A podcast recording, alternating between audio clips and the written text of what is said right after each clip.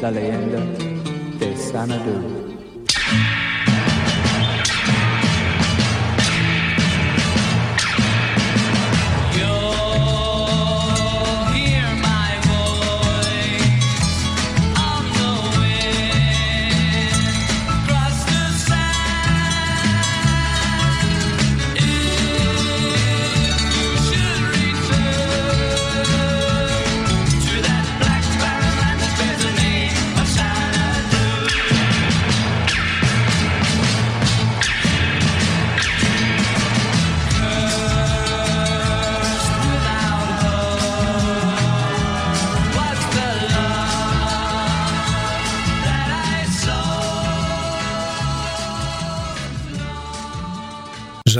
Príjemný letný podvečer, milé poslucháčky a vážení poslucháči Slobodného vysielača Banska Bystrica. Spoza mikrofónu vás vítá Peter Zajac Vanka. Vysielame dnes zo štúdia v Bratislave a začíname reláciu Ekonomická demokracia číslo 39. Zdravím pri počúvaní tejto relácie všetkých priaznivcov, ale aj bratov Čechov a Poliakov a dobrých susedov Maďarov a Rakúšanov, ako aj všetkých rodákov po svete, alebo dovolenkárov, ktorí nás počúvajú cez internet pri svojom oddychu. Lebo je to neuveriteľné a radostné, kam sa internetom slovenské hovorené slovo môže dostať. Tu v štúdiu mi v tejto chvíli pomáha technicky Martin Bavolár, takže ahoj Martin. Ahoj Peťo a samozrejme prajem príjemné počúvanie všetkým tu z Bratislavského štúdia. Nech sa páči. A Martin bude zároveň dozerať na telefonáty a maily, ale mňa už poznáte. Stále nás môžete volať na telefónne číslo mobilové 0944 462 052 alebo keď ste aj v zahraničí a budete chcieť, tak cez volačku e, plus 421 944 462 052 a budem rád, ak nám necháte takú nejakú polhodinku alebo možno plus minus viac na rozbeh témy, čiže teraz ešte nevolajte, až potom. A najlepšie je vždy zavolať, ak bude pesnička a po pesničke si to pripraviť a zvoniť. Alebo mailujte na studio zavináč slobodnyvysielac.sk Tu mám len takú milú príhodu, že e, skutočne rozdávam také tie papieriky s našou web stránkou a prípadne aj s telefonátmi, alebo dokonca aj to, čo máme na Facebooku, lebo už sa mi stalo viackrát, že keď som spomínal, tak eh, naozaj ľudia, no a jak je toto web? A ako a ten slobodný vysielač? A to je s, eh, s tým mekčeňom alebo bez? A tak ďalej. Takže naozaj zopakujem to ešte raz teraz kvôli mailu ale nájdete nás na webovskej stránke a vy, čo nás počúvate, to viete, ale rozdávam teda také vizitky, také lístočky, že Slobodný vysielač www.slobodnyvysielac.sk takže takisto mail je teraz studio zavináč slobodnyvysielac.sk No a nehovoril som to najpodstatnejšie, lebo v avíze bolo s, a, s hosťom alebo bez hostia a nám host prišiel, takže som veľmi rád, že dnešným hostom v relácii je opäť inžinier Andrian, Adrian Ondrovič, vedecký pracovník Ekonomického ústavu Slovenskej akadémie vied a ekonóm, s ktorým nadviažeme na témy z relácie číslo 34. Takže vitajte, Adrian. Príjemný podvečer všetkým poslucháčom. Dobrý deň. A no, ja vždy komolím tie mena tak, ako mne komolia Zajac, Vaňka a Šeliako, takže pardon. Nevadí. no a my sme v tej relácii 34 22. júna, hlavne som vás teda predstavil a predstavili sme aj vašu prácu Inštitucionálne príčiny globálnej ekonomickej krízy, kde teda ako host ste mohol predstaviť svoje bádanie a závery a zároveň sme v relácii skúmali, čo sú to vlastne tie inštitucionálne formy kapitalizmu, teda inštitúcia súkromného vlastníctva, inštitúcia firmy, Rozoberal ste veľmi zaujímavé aj ďalšie inštitúcie alebo nástroje kapitalizmu, tak ako je trh alebo dedické právo, také veci sme hovorili, začrli sme aj do rodiny, čo teda kľudne poviem, kvôli tomu nás budú asi aj nejaké posluchačky počúvať, lebo minimálne o dvoch viem, že hovorili, Peter, to je neuveriteľné, to som sa tu dozvedela veci, o ktorých som nevedela. Takže to je dobre. A slúbili sme si vtedy, že na niektorej z tej ďalšej relácii sa budeme venovať aj téme tých inštitúcií, ekonomickej demokracii, lebo toto je relácia o ekonomickej demokracii a tomu, čo bráni na Slovensku rozvoju takýchto inštitúcií, ako sú zamestnanecké samozprávy, verejné investičné banky alebo vzájomne, výho- vzájomne výhodný regulovaný trh. No do toho nám ale ešte vkročilo to, že na relácii ekonomická demokracia v júli, 20. júla, to bolo číslo 36, sme trošku prerušili to naše spoločné diskutovanie, lebo sme riešili otázky pôdy a polnohospodárstva, pamätáte si, a bolo to po uskutočnení tej prvej celoslovenskej konferencie v zemianských kostolanoch.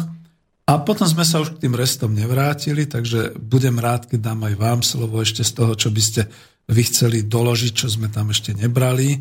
A dohodníme sa, Adrian, že dnes ste tu síce v relácii ako host, ale skúsime tak voľnejšie podiskutovať práve nejaké tie možnosti týkajúce sa možného, e, možných, možnej tvorby a možného nejakého inštitucionálneho rámca práve pre tú ekonomickú demokraciu pre takú nejakú prax a pre také celospoločenské rozšírenie. Ja vás teda budem potom navádzať otázkami a budeme spolu diskutovať, možno aj polemicky, o niektorých tých prvkoch, ktoré budú alebo môžu tvoriť hospodársky systém ekonomickej demokracie. Teda ja to zopakujem a potom vlastne už aj vám dám slovo. Teda tie prvky toho systému ekonomickej demokracie, to je to kolektívne alebo až celospoločenské vlastníctvo výrobných prostriedkov, to treba zdôrazniť, lebo toto ľudia niekedy zabúdajú a potom je to zle, že a vy chcete zase všetko. Nie, nie, nie. Toto je výrobných prostriedkov, len samozrejme asi aj vy poviete, že je zložité dneska rozdeliť a oddeliť osobné, súkromné, e, kolektívne alebo celospoločenské vlastníctvo, lebo mnohé veci sa dajú použiť dneska na produkciu, na na tržbu a na všetky takéto veci.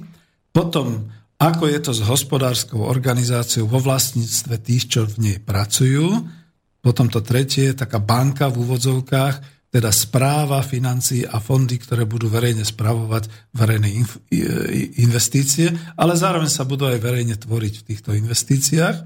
A naposledy nejaké obchodné inštitúcie, ktoré budú dozerať na vzájomnú výhodnosť a nekoristníctvo v hospodárskych a v obchodných vzťahoch. Či to všetko stihneme? A to stihneme, to máme na to dve hodiny a tie pesničky. A tak uvidíme, no bude záležať aj na aktivite poslucháčov, ale zase oni vedia, že ja som taký zlý pán profesor, ktorý, keď to nebude k veci, tak jednoducho prepačte mi, milí poslucháči. Samozrejme, e, dokonca už som s ďalším ekonómom, možno aj s vami dohodnem, hovoril o tom, že by bolo dobre normálne nejaké také, že diskusné večery urobiť proste tak, jak sa to robí, sa niekde poslední. To určite má zmysel. No, no, no, takéto nejaké veci. Takže toľko k týmto veciam, čo bude tvoriť teda taký ten inštitucionálny charakter. A ja chápem, že vás tu trošku ako brzdím, lebo som vám ponúkol, že vyhovorte na začiatku. Takže teraz vám dávam slovo a vy ste mi naznačili, že budete ešte pokračovať v niektorých veciach, čo boli minule. Dávam nejakú mostíkovú otázku, alebo hneď mm, Tak nie, nemusíte, akože v podstate si pamätám, že kde tak sme hovorte, skončili, kde sme skončili, tak uh, nebudeme teda nadvezovať na, ten, na to minulé stretnutie, keď sme hovorili tam o tých uh, otázkach uh, pôdy, ten aktuálny vývoj, ale na, na to teda minulé stretnutie, keď sme hovorili o tých inštitúciách. Zase sme pokryli tie by som povedal, tie najzákladnejšie, i keď, pardon, ospravedlňujem sa, uh, hrdlo nie je celkom v poriadku, uh, i keď nedotkli sme sa ešte napríklad tej inštitúcie trhu. A... Pardon, kvôli tomu hrdlu, toto je teplá a tam je studená. ja nie, to je v pohode, to je v pohode. No a uh, aj napríklad inštitúcie peňazí, bank a tak ďalej, ale z hľadiska toho výskumu príčin krízy boli kľúčové, alebo sú kľúčové to, tie dve inštitúcie, dve tak, inštitúcia súkromného vlastníctva, podotýkam v, to, v tej definícii a podobe, ako ju poznáme teraz, v súčasnosti. A takisto teda tá inštitúcia firmy. E, možno, aby som teda nadviazal, aby som zopakoval len to, že v zásade sme povedali, že to je inštitúcia súkromného vlastníctva v tej podobe, aká je, má niekoľko konfliktov s realitou, teda s tým našim fyzickým svetom a to je to, že nie je nejakým spôsobom obmedzená, čo týka do veľkosti. Takže teoreticky jeden človek môže vlastniť v podstate celý štát alebo mm, celú Zemegulu dokonca, ale samozrejme len teoreticky. Ten vývoj poprebiehal tak, že menil sa predmet, čo môže byť obsahom, teda súkromného vlastníctva. Nás sme že Pamätáme si ešte z učebníc, že to je otroctvo a tak e, poddanstvo a tie ďalšie e, formy dominancie a vlastníctva fyzického e, človeka. A potom ten vývoj ešte sa v podstate išiel v rovinách, kto môže mať právo na súkromné vlastníctvo. Teraz už je to všeobecné právo, ale predtým bolo výlučné, napríklad v našom regióne výlučne len pre, tú, pre tých príslušníkov šlachty. Mm-hmm. A k tej druhej tomu druhému konfliktu e, tohto, tejto inštitúcie je vlastne tie fyzické limity toho jednotlivca. To znamená, e, tam sme hovorili o tom, že e, v prírode to je tak, že zviera má nárok len na toľko územia, koľko si dokáže fyzicky ubrániť pred ostatnými, čo v prípade spoločenského vlastne, teda čo v prípade inštitúcie súkromného vlastníctva sa nerešpektuje. Človek môže vlastniť oveľa viacej, než je schopný fyzickými silami využívať alebo si nejakým spôsobom obrániť. A ďalší rozpor je v tom, v tom, v tom konflikte e, s fyzickými, obmedzeným fyzickým fondom každého jedinca, tým, tým, tým tvorivým, čo môže jedinec fyzicky sám alebo duševnou prácou vytvoriť. Tam je tiež e, jednoznačný limit v tých životných silách, ale opäť tá konštrukcia toho súkromného vlastníctva nerešpektuje tento limit a človek môže vlastniť podstatne viacej, než je schopný sám v podstate vyrobiť.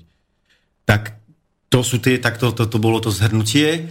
A potom v zásade sme sa chceli dostať, ale čas nám už nevyšiel, na to, že vlastne akým spôsobom sa to teda e, tieto rozpory e, prejavujú v realite. E, ešte k tým firmám, tam sme hovorili vlastne, že firma má už tá, ako ju poznáme teraz, zadefinovaný v sebe vnútorný konflikt medzi zamestnancami a majiteľmi, respektíve manažmentom. To je zadefinovaný spoločenský konflikt, pretože ten prebieha v tom, že rovine, čo sa bude robiť, ako sa bude robiť, za akých podmienok a predovšetkým, ako sa bude rozdeľovať výsledok tej práce, tej činnosti. A potom je tam konflikt e, vonkajší, to je teda e, konflikt s okolitou spoločnosťou, keďže firma má za účel existencia svojej jedine dosahovať zisk, to znamená, musí extrahovať z okolitého prostredia viacej, než do ňo dáva. Takže tieto konflikty sa potom, tie sú zadefinované v práve a tieto konflikty sa potom e, v spoločnosti kumulujú a veľmi ich hĺbka a intenzita závisí veľmi od veľkosti týchto inštitúcií. To znamená od veľkosti súkromného majetku človeka aj od veľkosti firiem. No a potom v podstate už e, je priamy vzťah na existujúcu spoločenskú nerovnosť a potom e, s ňou súvisiaci e, vplyv na politiku. To znamená, že tá nerovnosť, ktorá je reprezentovaná týmito inštitúciami, v zásade spôsobuje to, že tie demokratické mechanizmy, ktoré v spoločnosti máme, sú nefunkčné, pretože uh, tí, čo majú to koncentrované ekonomické bohatstvo, ovplyvňujú politickú moc do takej miery, že vlastne uh, tie voľby ako také, alebo tá vôľa tej populácie sa vlastne neguje. To poznáme však samozrejme všetci dobre z vlastného života. Tak k tomu by som možno povedal uh, k tej nerovnosti, to sú celkom známe fakty, Možno by som povedal len toľko, že tá nerovnosť na Slovensku je relatívne nízka v porovnaní s ostatným svetom. Uh, má to niekoľko príčin. Jedna z nich je tým, že do 89. roku sme tu mali uh, v podstate rovnostárskú spoločnosť. To znamená, že to štartovacie, uh, vlastne ten štartovací bod tohto systému nerovnostného, ktorého máme teraz, bol relatívne nedávno krajinách, ktoré nemali ten systém socialistický, ktorý sme mali my, je tá nerovnosť oveľa väčšia. E, Nemecko, Francúzsko, Rakúsko a tak ďalej. Ale naopak e, aj krajiny, ako je Ukrajina či Rusko majú obrovskú nerovnosť, ale to majú vďaka tej oligarchistickej a v podstate mafiánskej štruktúre spoločnosti, čo sme aj my tu mali v 90. rokoch, e, ale podarilo sa to čiastočne nejakým spôsobom prekonať. Takže e, nedostali sme sa až do tých nerovností, ktoré majú napríklad v týchto spomínaných krajinách. Ale závisí to samozrejme aj od toho, že tá krajina je malá, máme tu 5,5 milióna obyvateľov, nejakých 49 tisíc km štvorcových, takže nedá sa tu až tak veľa nakumulovať ako v niektorých iných väčších krajinách. Plus nemáme uh, imperiálnu históriu, napríklad ako také Rakúsko, ktoré je len o niečo väčšie ako my, ale má imperiálnu históriu, takže tam to kumulovanie toho majetku, či v súkromných rukách, alebo v forme firiem, e, je, je prostredníctvom pôsobenia na cudzích území, čo, cudzích územiach a dlhodobo, čo u nás samozrejme nie je prípad. Tak možno by som povedal teda len k tej nerovnosti len tých niekoľko faktov, ktoré sú známe. To znamená, že e, tie podiely strednej triedy v podstate neustále klesajú, rastie počet chudobných, ale naopak e, naproti tomu rastie aj počet e, veľmi bohatých. A z globálneho hľadiska sú tie čísla e, veľmi zaujímavé, alebo by som povedal však šokujúco zaujímavé, každým rokom sa zhoršujú. U kríze sa to ešte urýchlilo v podstate. Takže môžeme povedať len tak pre zaujímavosť, že počet miliardárov, ktorí vlastnia celosvetovo taký objem majetku, ktorý uh, odpovedá veľkosti majetku spodnej polovici populácie um, celé, celosvetovej, teda 3,5 miliardy obyvateľov, tak v roku 2010 to bolo 388 milióna miliardárov, ktorí vlastnili tento typ, takýto objem majetku. Mm-hmm.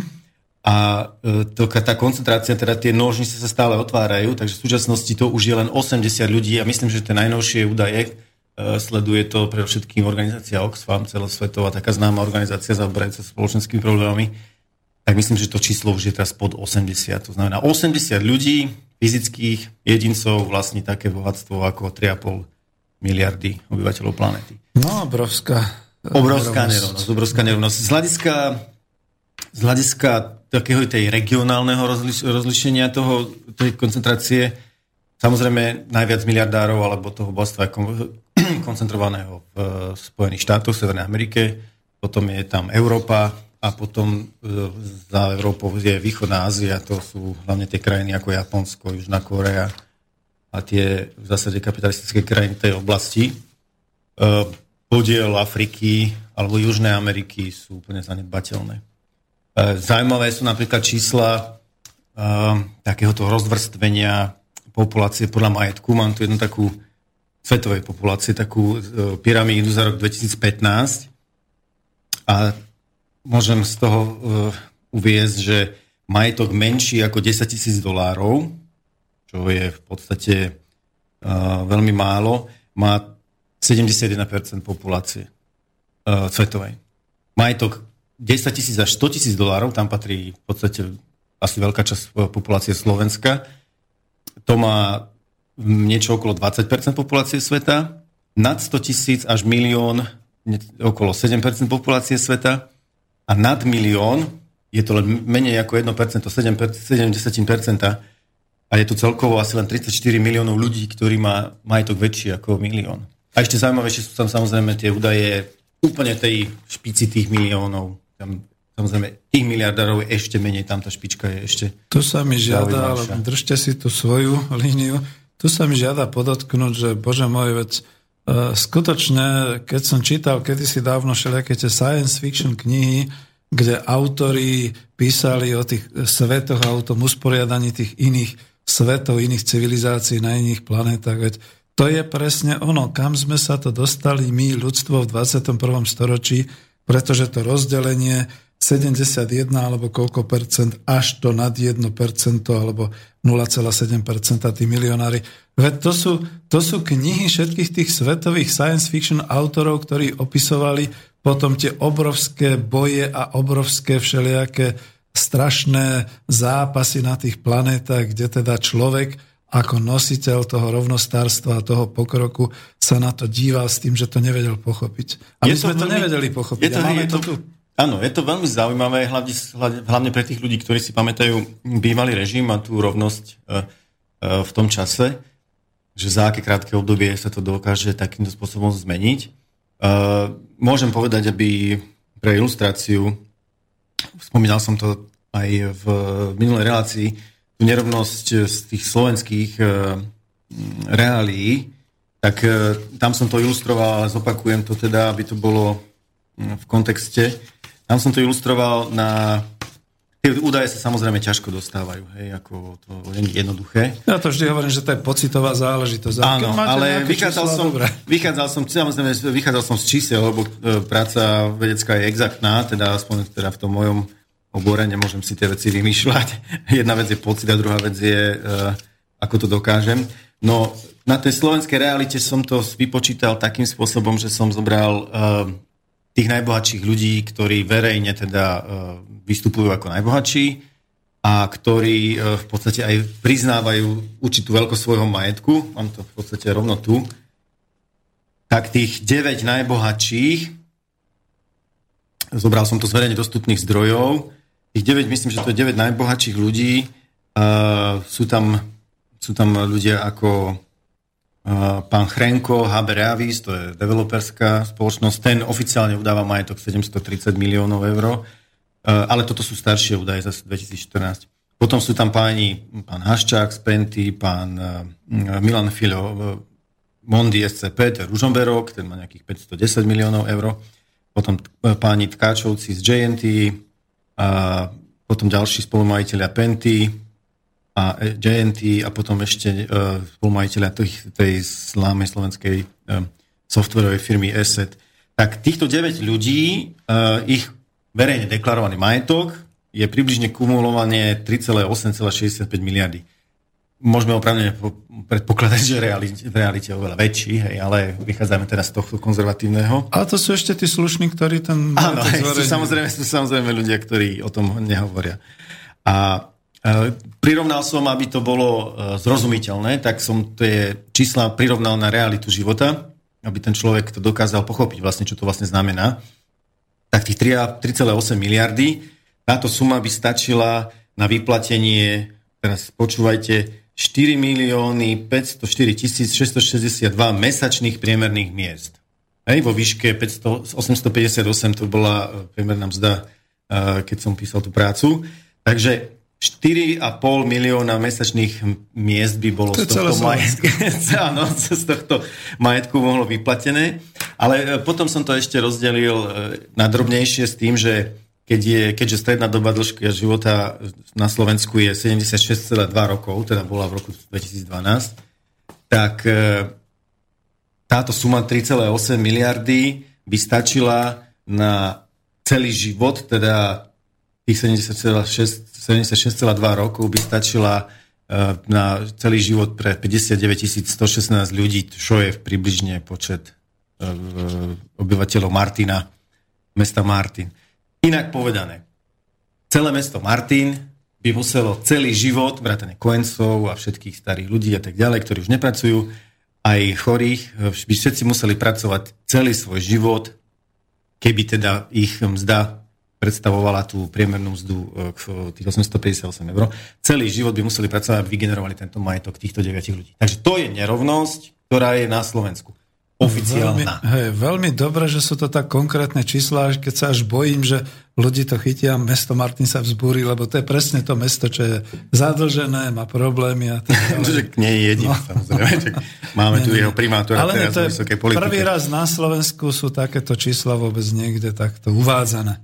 No a v zásade potom, keď si to transformujeme do tej politiky, tak vidíme vlastne, že dajme tomu, že táto skupina ľudí tých najbohatších e, má zrkadlenie ďalších, ja neviem, 20, 30, možno ešte viacej ľudí s podobným majetkom, ktorí sú v pozadí alebo v úzadí, nie sú verejne známi a tak ďalej. No oni samozrejme majú záujem na tom, aby v spoločnosti e, tá politika, tie pravidla fungovali podľa toho, ako si to oni predstavujú. Pretože čím väčší majetok máte, tým väčšiu obavu o to máte, tým väčšiu snahu o jeho zhodnotenie máte, takže e, to už musíte aktívne sa jednoducho starať a nespávate, nespávate ľahko, keď e, by ste mali pocit, že vám z toho ubúda už len, dajme tomu povedem, s infláciou. Hej? A to ešte je to, že to je zrejme to zrkadlenie niekde v oblasti čiernej a šedej ekonomiky. tak, Takže to je hej, to sú... krútejšie, že to je proste bojom a je to každodenne. Jasné, jasné. Ako tak nie, sú... že by som s nimi súcitil, ale tak ako tak im treba. tak im treba. No, uh, ešte by som povedal k tej, uh, tej nerovnosti v zásade, že uh, spoločnosti samozrejme spôsobuje veľké problémy, pretože e, tie koncentrované peniaze väčšinou nejakým spôsobom stoja, alebo sa keď už nestoja, tak rozhoduje o nich teda veľmi úzká skupina ľudí, rozhoduje o nich, o ich použití vo svojom záujme, tým pádom nie sú peniaze na verejné, uh, investície, však u nás známe chronické problémy, školstvo, zdravotníctvo, infraštruktúra, všetko možné. Uh, raz mi jeden kolega povedal, je proste už taká ako keby ľudová veta, že nie sú peniaze vysvetlenie na všetko, každý problém, nie sú peniaze. A raz mi jeden kolega taký starší povedal, že on tomu presne nerozumie, pretože za socializmu boli peniaze stále. Takže v zásade vieme tu už uh, rozlíšiť, že prečo tie peniaze nie sú, pretože idú určitým spôsobom, určitým uh, smerom a keďže máme tu nekonečnú uh, inštitúciu súkromného vlastníctva, môžu sa kumulovať do nekonečna, do nekonečna, do nekonečna v rukách niekoľkých ľudí. Uh, Zaujímavé v tomto pohľade je, že uh, tie spoločenské výskumy, ktoré sa robia vo svete, uh, jednoznačne potvrdzujú, že uh, ľudia sa cítia šťastnejší v obdobiach, kedy tá nerovnosť spoločenská je menšia.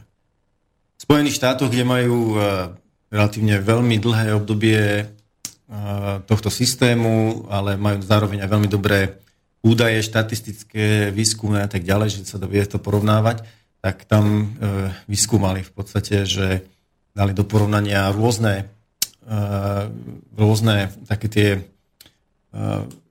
sa tomu hovorí, prieskumy verejnej mienky v mhm. otázkach e, spokojnosti so spoločnosťou, vývoja spoločnosti, e, vnímanie spravodlivosti a, dávali to do súvislosti s mierou nerovnosti v spoločnosti a našli tam jednoznačnú koleráciu, jednoznačnú súvislosť. Čím väčšia nerovnosť, tým väčšia nespokojnosť obyvateľov. Aj s takými vecami, ako je stav ciest, alebo s takými vecami, ako je vnímanie súdneho, súdnej, súdnej moci.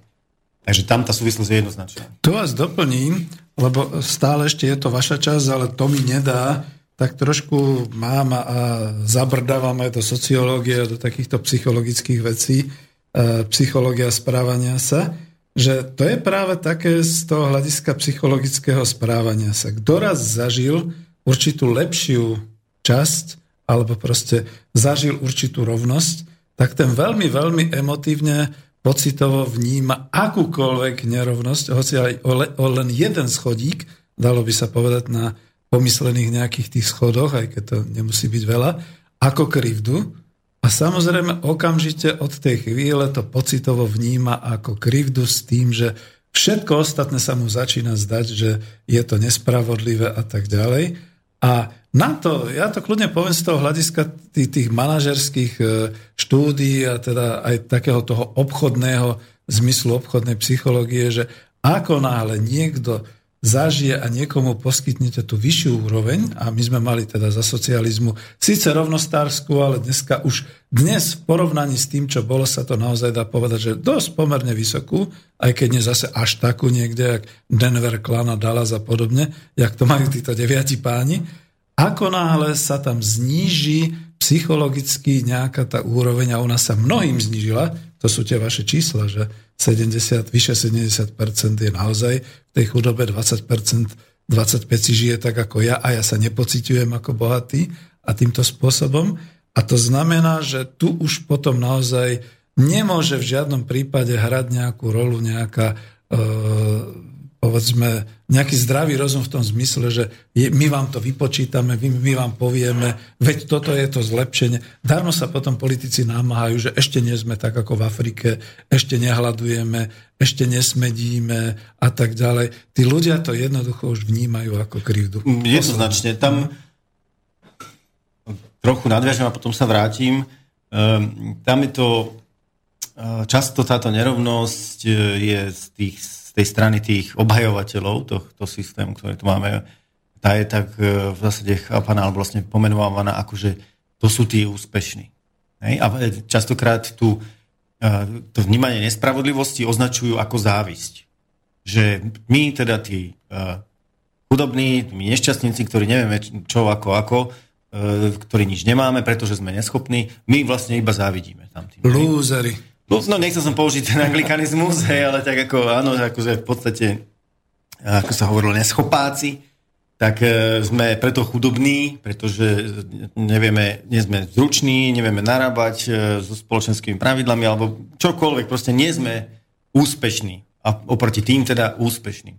Ale to je samozrejme úplná demagogia, pretože tam ide o presne princíp spravodlivosti v hľadiska rozdeľovania tých hodnot. Tu sme sa bavili minule o tom vlastne ten mechanizmus e, v tej, tej firmy je presne na to určený. To znamená, že keď je teda jeden podnikateľ úspešný, použijem to hnusné slovo, ja ho naozaj nemám rád, tak e, musíme si položiť otázku, teda vďaka čomu je úspešný. Je vďaka tomu, že teda on ako sám, a teraz ja nechcem hovoriť proti podnikateľom, ja sám ešte som podnikateľ, uh, ale to mi dáva práve tú, tú, tú, to právo vlastne o tom hovoriť, pretože aj ja takto fungujem.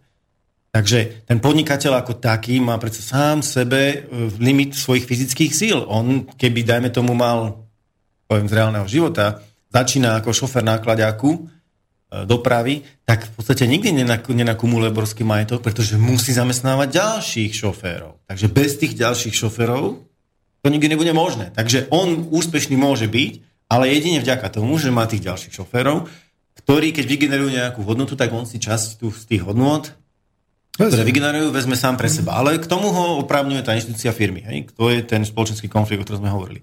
Takže to, takže to nie je úspech, to je nespravodlivosť.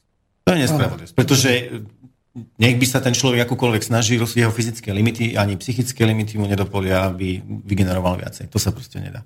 Takže to len na to odbočenie k tej spravodlivosti a nespravodlivosti.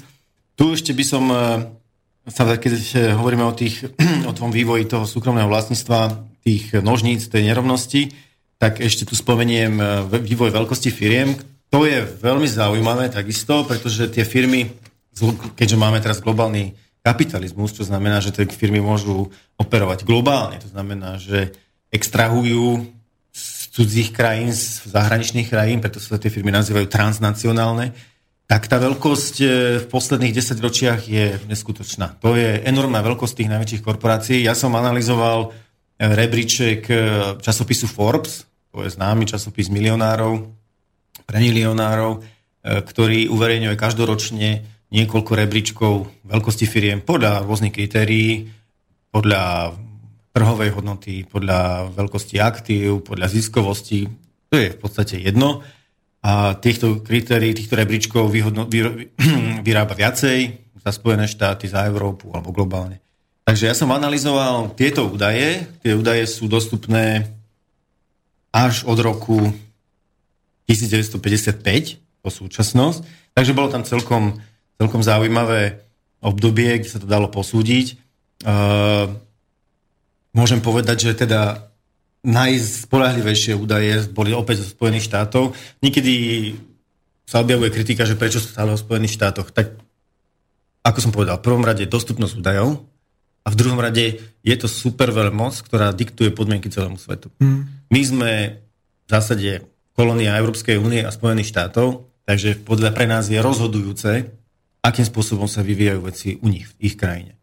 Samozrejme, že je to rozhodujúce aj u nás, ale dajme tomu, že keby sme chceli urobiť tu nejakú revolúciu v, zmysle, v zmysle zmen spoločenských inštitúcií, hej, že tu znovu teda príde na nejaká, nejaká spoločenská rovnosť, e, bude, určiť, bude to, dajme tomu, spoločenské vlastníctvo e, tých výrobných prostriedkov a tak ďalej, No nemali by sme šancu, pretože okamžite by nám tu spravili nejakú farebnú revolúciu a okamžite by sme tu mali, e, samozrejme, zorganizovala to Európska únia, alebo zorganizoval by to Spojené štáty a mali by sme tu okamžite zmenu systému. Takže pre nás je dôležité vedieť, ako sa vyvíjajú vlastne vnútorné e, pomery tých krajín, ktoré nám diktujú.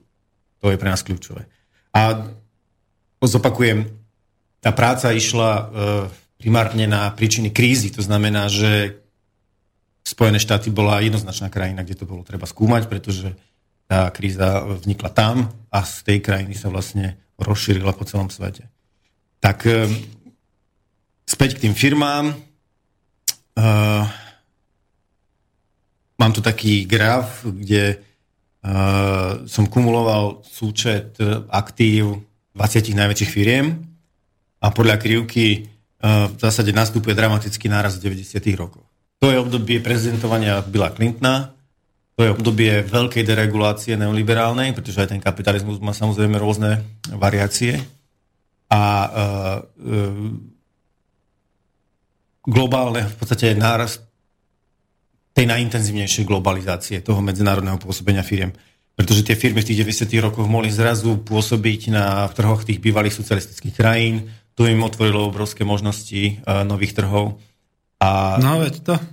No, tie naše samozrejme už sú preč, my už tu nevyrábame ani zubné kevky, ani zubné pasty. Naivne sme sa domnievali, že my budeme tí, ktorí budú expandovať, expandovať do sveta a ja to kľudne ako človek, ktorý je z obchodného vzdelania, presne ako svedok dosvedčím, že v 90.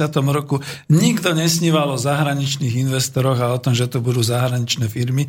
Naopak, každý malý podnikateľ sníval o tom, ako si vybuduje e, svoj hlavný stan niekde v Kenii, v hlavnom meste a ako bude mať rozsiahle plantáže a výrobné, výrobné fabriky. Takže takíto veľkí kapitalisti sme boli. Hej, no tak mali sme teda, neviem či všetci, ale určite veľká časť e, populácie mali, mala každá ten svoj americký sen, keďže nám bol tak úspešne predaný. Áno, Dallas Denver Clan.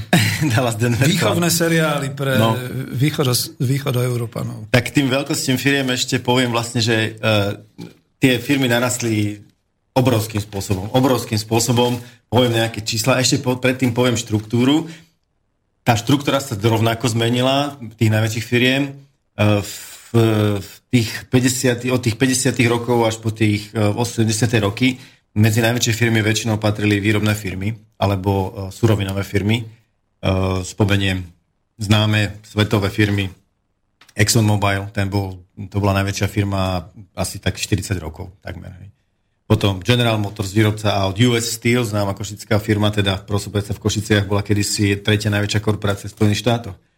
A ďalšie také známe Texaco, General Electric, eh, AT&T, to je eh, telekomunikačná firma, ktorá pôsobí v Bratislave, IBM, eh, potom nastupovali samozrejme v 80. rokoch, 90. rokoch nastúpili viacej tie finančné firmy a najviac nastúpili v 90. rokoch. A v súčasnosti v podstate najväčšie firmy sú už len finančné firmy. Korporácie finančného sveta. Presne tak. To súvisí s tou dereguláciou a, a s tými novými produktami na finančných trhoch tými deriváciami a tá deregulácia umožnila e, spájanie akvizície. Tá, tam to veľmi urýchlilo a v súčasnosti v podstate najväčšie firmy sú tie Freddie Mae, JP Morgan Chase, Bank of America, Citigroup, e, MetLife, Morgan Stanley a ďalšie, ktoré sú ešte na Slovensku tiež pôsobiace.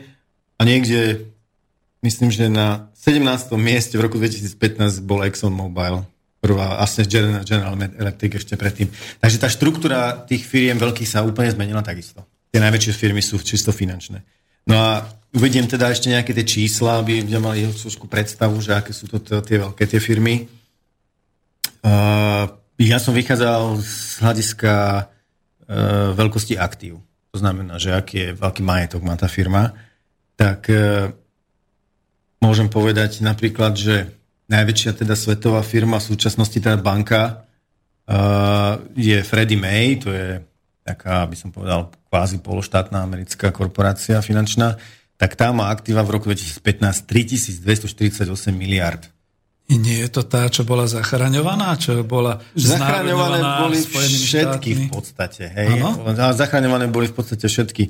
Tam ten úvodný zoznam Eh, boli v zásade také tie najväčšie známe banky, okrem tej, eh, jak som zabudol som, jak sa volá, tú, ktorú nehali padnúť. A oh, no, spomeniem si. Uh, spomeniem si. Ale ostatné v podstate každý, takmer všetky dostali nejakú finančnú injekciu. Dokonca oni zachraňovali aj európske. A z tých ziskov to teraz oni splácajú, či to sa im odpustilo? Um, no, oni to musia vrátiť, to musia oni vrátiť. Aj to v podstate myslím, že vrátili. Uh, ale tam už potom nebol vlastne problém, lebo oni vlastne prekonali to obdobie uh, to obdobie tej uh, insolventnosti a potom vlastne sa už ten trh upokojil a potom už išli ďalej. Takže to oni s tým mm-hmm. nemali problém. Tie zisky týchto firiem, firiem sú obrovské.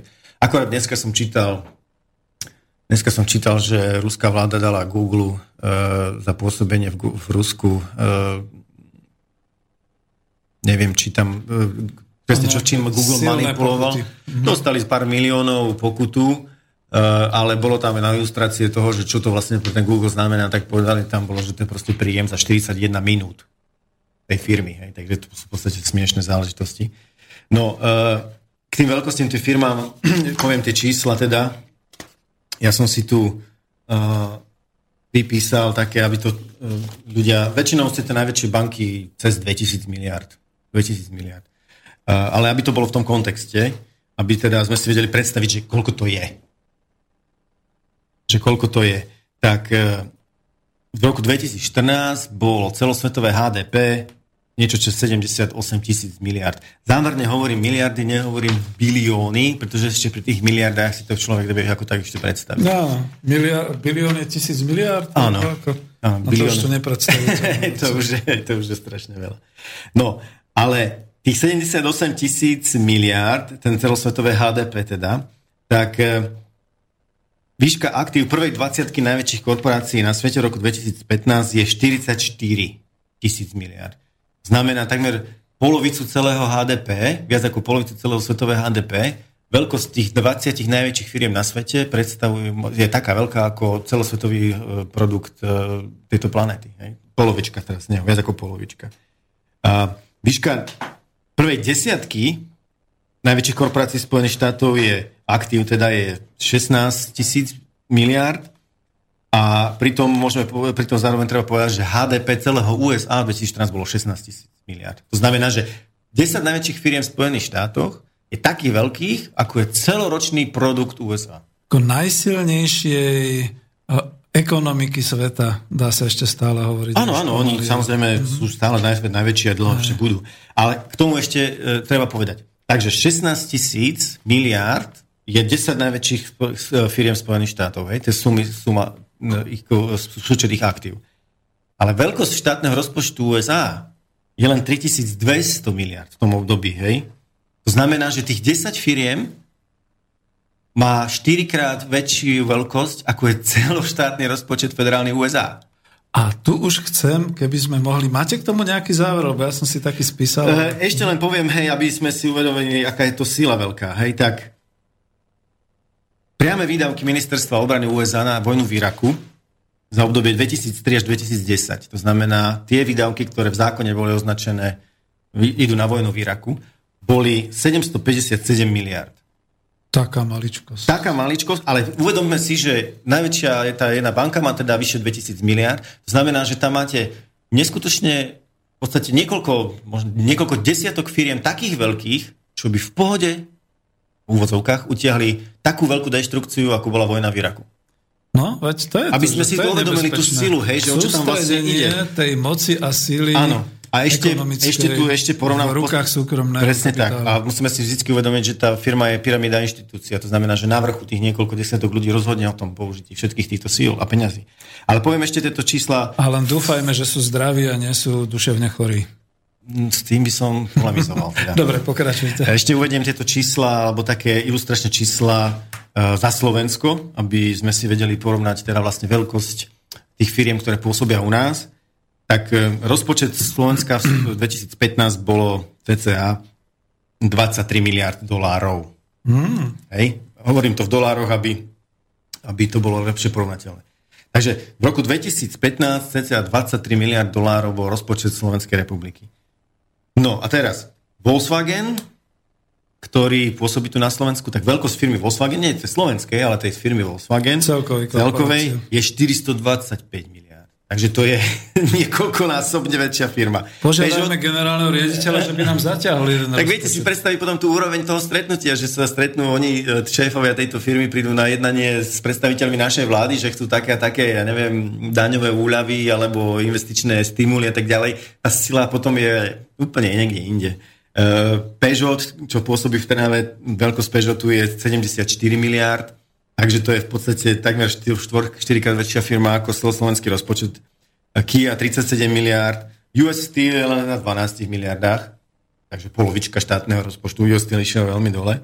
No ale potom samozrejme tá úroveň tých bank, ten Unicredit je tam 1000 miliárd, uh, VUB 782 miliárd a najmenšia je tá Ernste 237 miliard, ale ešte by som to upresnil. ja Výška aktív ešte- VUB banky by stačila na 34 rokov pre celú Ty- túto krajinu, hej? No. 34 štátnych rozpočtov by sme mohli mať e, tá jedna inštitúcia. To už sa emotívne nabozujem, že a títo potom plačú, že im nejaký Fico zvyšuje alebo chce zvýšiť poplatky za bankové nejaké prevody. A tak plakať budú stále, teraz plačú tí, že tie poisťovne, nie? Sa mi zdá, Poisťovne plačú a prípadne plačú, že dividendy a tak ďalej. Preboha, veď ja byť premiérom, tak urobím opačne. Za to, že budete tu, budete cálovať, ale veľké peniaze, pretože ste tu, vážte si toho, že ste v kľudnej strednej Európe, v tom prekrásnom Slovensku. Ale to bola je, jasné, samozrejme. otázka je, ako dlho by ste ostali premiérom potom. to je samozrejme druhá otázka. Nechcem byť. Však áno. No a to je vlastne k tej veľkosti tých inštitúcií. A v zásade k tomu e, potom už priamo teraz súvisí tá, teda tá politika, že prečo teda je nefunkčná. E, poviem len e, jeden, teda vlastne dva také dôležité, dve také dôležité fakty. V Spojených štátoch urobili, opäť teraz Spojených štátoch urobili veľký, veľký výskum sociologický, kde uh, skúmali teda v zásade realitu tej politiky, do akej miery sa výsledky volieb, alebo respektíve preferencie uh, obyvateľstva k určitým témam uh, reálne pretvoria teda do zákonov, do reálnej politiky. Tak uh, v zásade skúmali veľmi jednoduchým systémom, ale veľmi logickým, že zobrali nejakých tisíc, takmer 800 zákonov od roku 81 až po 2002, teda za 20 rokov. A tú populáciu rozdelili do štyroch častí. E, ekonomickú elitu, to sú tí najbohatší ľudia, potom, e, potom e, záujmové skupiny, ktoré zastupujú biznis, to sú rôzne také tie združenia, lo, no, združenia, ja neviem, ako sa to presne nazýva, obchodné komory, mm-hmm. ja neviem, zaujímavé združenia, čo je zbrojného priemyslu, ropného priemyslu a tak ďalej. Uh, lebo tieto asociácie, tieto inštitúcie už konkrétne vyjadrujú vzťah k určitým zákonom, hej, že majú samozrejme lobbystvo, to už ale konkrétna technika, ale proste majú postoj k určitému zákonu. Dajme tomu, že ja neviem, o minimálnej mzde a tak ďalej. Uh, Tretiou časťou skupi- populácie bola, boli obyvateľia, ale tých, ktorí sa, sa vlastne združujú, dáme tomu, že uh, odbory alebo spotrebiteľské zájmové skupiny, ale proste išlo o skupinu ľudí, kde uh, vlastne uh, reprezentovali vlastne, že bežnú, bežnú populáciu. Hej, ale išlo o, dôležité je, že to sú uh, rôzne asociácie, že to proste je inštitúcie. Proste kolektívna, áno, nejakým Verejnosť. spôsobom, áno. No, štvrtá, štvrtá skupina sú priemerní občania. Takže tieto štyri základné skupiny skúmali ich postoje k týmto tisíc, takmer 1800 zákonom za to obdobie 20 rokov. No a výsledky sú jednoznačné. Výsledky jednoznačne hovoria vlastne, že tí priemerní občania a tie záujmové skupiny priemerných občanov v podstate nemajú žiadny vplyv na verejnú politiku. No, veď to. Hej. Akože tam ten, ten presah toho, že vlastne, že čo si tí tá, tá populácia myslí o nejakom určitom zákone a potom aká je výsledná forma toho zákonu. Tak samozrejme z vyše 90% tá výsledná forma toho zákona odpovedá predstavám tej ekonomickej elity alebo záujmovým skupinám. Jasné, že sú tam výnimky, že podarí sa občas niečo presadiť, ale je to strašne malé, to zanedbateľné. A ešte väčšia sila je tzv. tá veto, veto sila. To znamená, že ak sa vyslovene poči niečomu postaví tá ekonomická elita, tak e, dosiahnu v podstate takmer 100% to, že sa niečo nepresadí. Že sa to zablokuje. Viete. Mm. Takže tento, tento výskum v podstate, a není dôvod e, si myslieť, že takto to nefunguje v, aj v ďalších kapitalistických krajinách, ktorá takáto, ktorých takisto takáto, nás. áno, tak, takáto nerovnosť tam v podstate existuje, takže na, ilust- na ilustráciu môžem povedať. Tam potom samozrejme, že sú rôzne techniky, ako sa to dosahuje, hej, že máme tam tých lobbystov, potom je tam ten mechanizmus Nemusíme toto. Jasné, potom je ten mechanizmus otočných dverí, to znamená, že raz je niekto v politike, potom sedí v nejakej firme a zase naspäť a tak ďalej. No a uh, tie, tie spôsoby sú rôzne. Môžeme si spomenúť len, keď sme mali tú minulú vládu, nie terajšiu, ale minulú vlastne, tak hneď uh, pán premiér Fico uh, menoval za ministra hospodárstva pána Malatinského, čo je reprezentant biznisu. Áno, hej, hej, to bolo veľmi no. čudné. Áno, áno, že ako je čase, možné, že také ľavicové teda akože skupenie, že- áno, práve čisto Že to je človek z ľudu. Hej, takže to je v podstate ten mechanizmus, ako sa to robí a e, v zásade, v zásade to je, výsledok toho je, že tá demokracia nie je funkčná. A ešte dôležité v tomto je, aby sme si povedali vlastne, že čo, aké preferencie majú teda tí, nazveme ich tých lodivodí. Hej, tí šéfovia tých veľkých firm a tých najbohatších. Lídry. To sa ale ťažko zistuje. Hospodársky lídry. Ťaž, ťažko sa ale zistuje, že čo e, si tí ľudia myslia, lebo samozrejme oni to len tak nebudú zdieľať. Ale sú určité spôsoby, ako sa to dá. E, PricewaterhouseCoopers to je taká veľká firma, patria sa do veľkej štvorky, to sú tie auditorské firmy, tak oni robia každoročne už niekoľko rokov taký prieskum medzi najväčšími firmami, medzi tými teda, ako sa vlastne CEO, s tými hlavnými riaditeľmi a kladú im určité otázky, ale ohľadne biznisu, aké preferencie majú. Tak e, v zásade v posledných rokoch sa vždycky objavuje na najväčších, proste na prvých priečkách je, že deregulácia. Väčšina tých šéfov vidí stále niekde problém nejakej regulácii, že nemôžeme robiť toto, nemôžeme toto. Takže oni investujú peniaze do toho, aby sa menili zákony, aby sa deregulovalo a tak ďalej.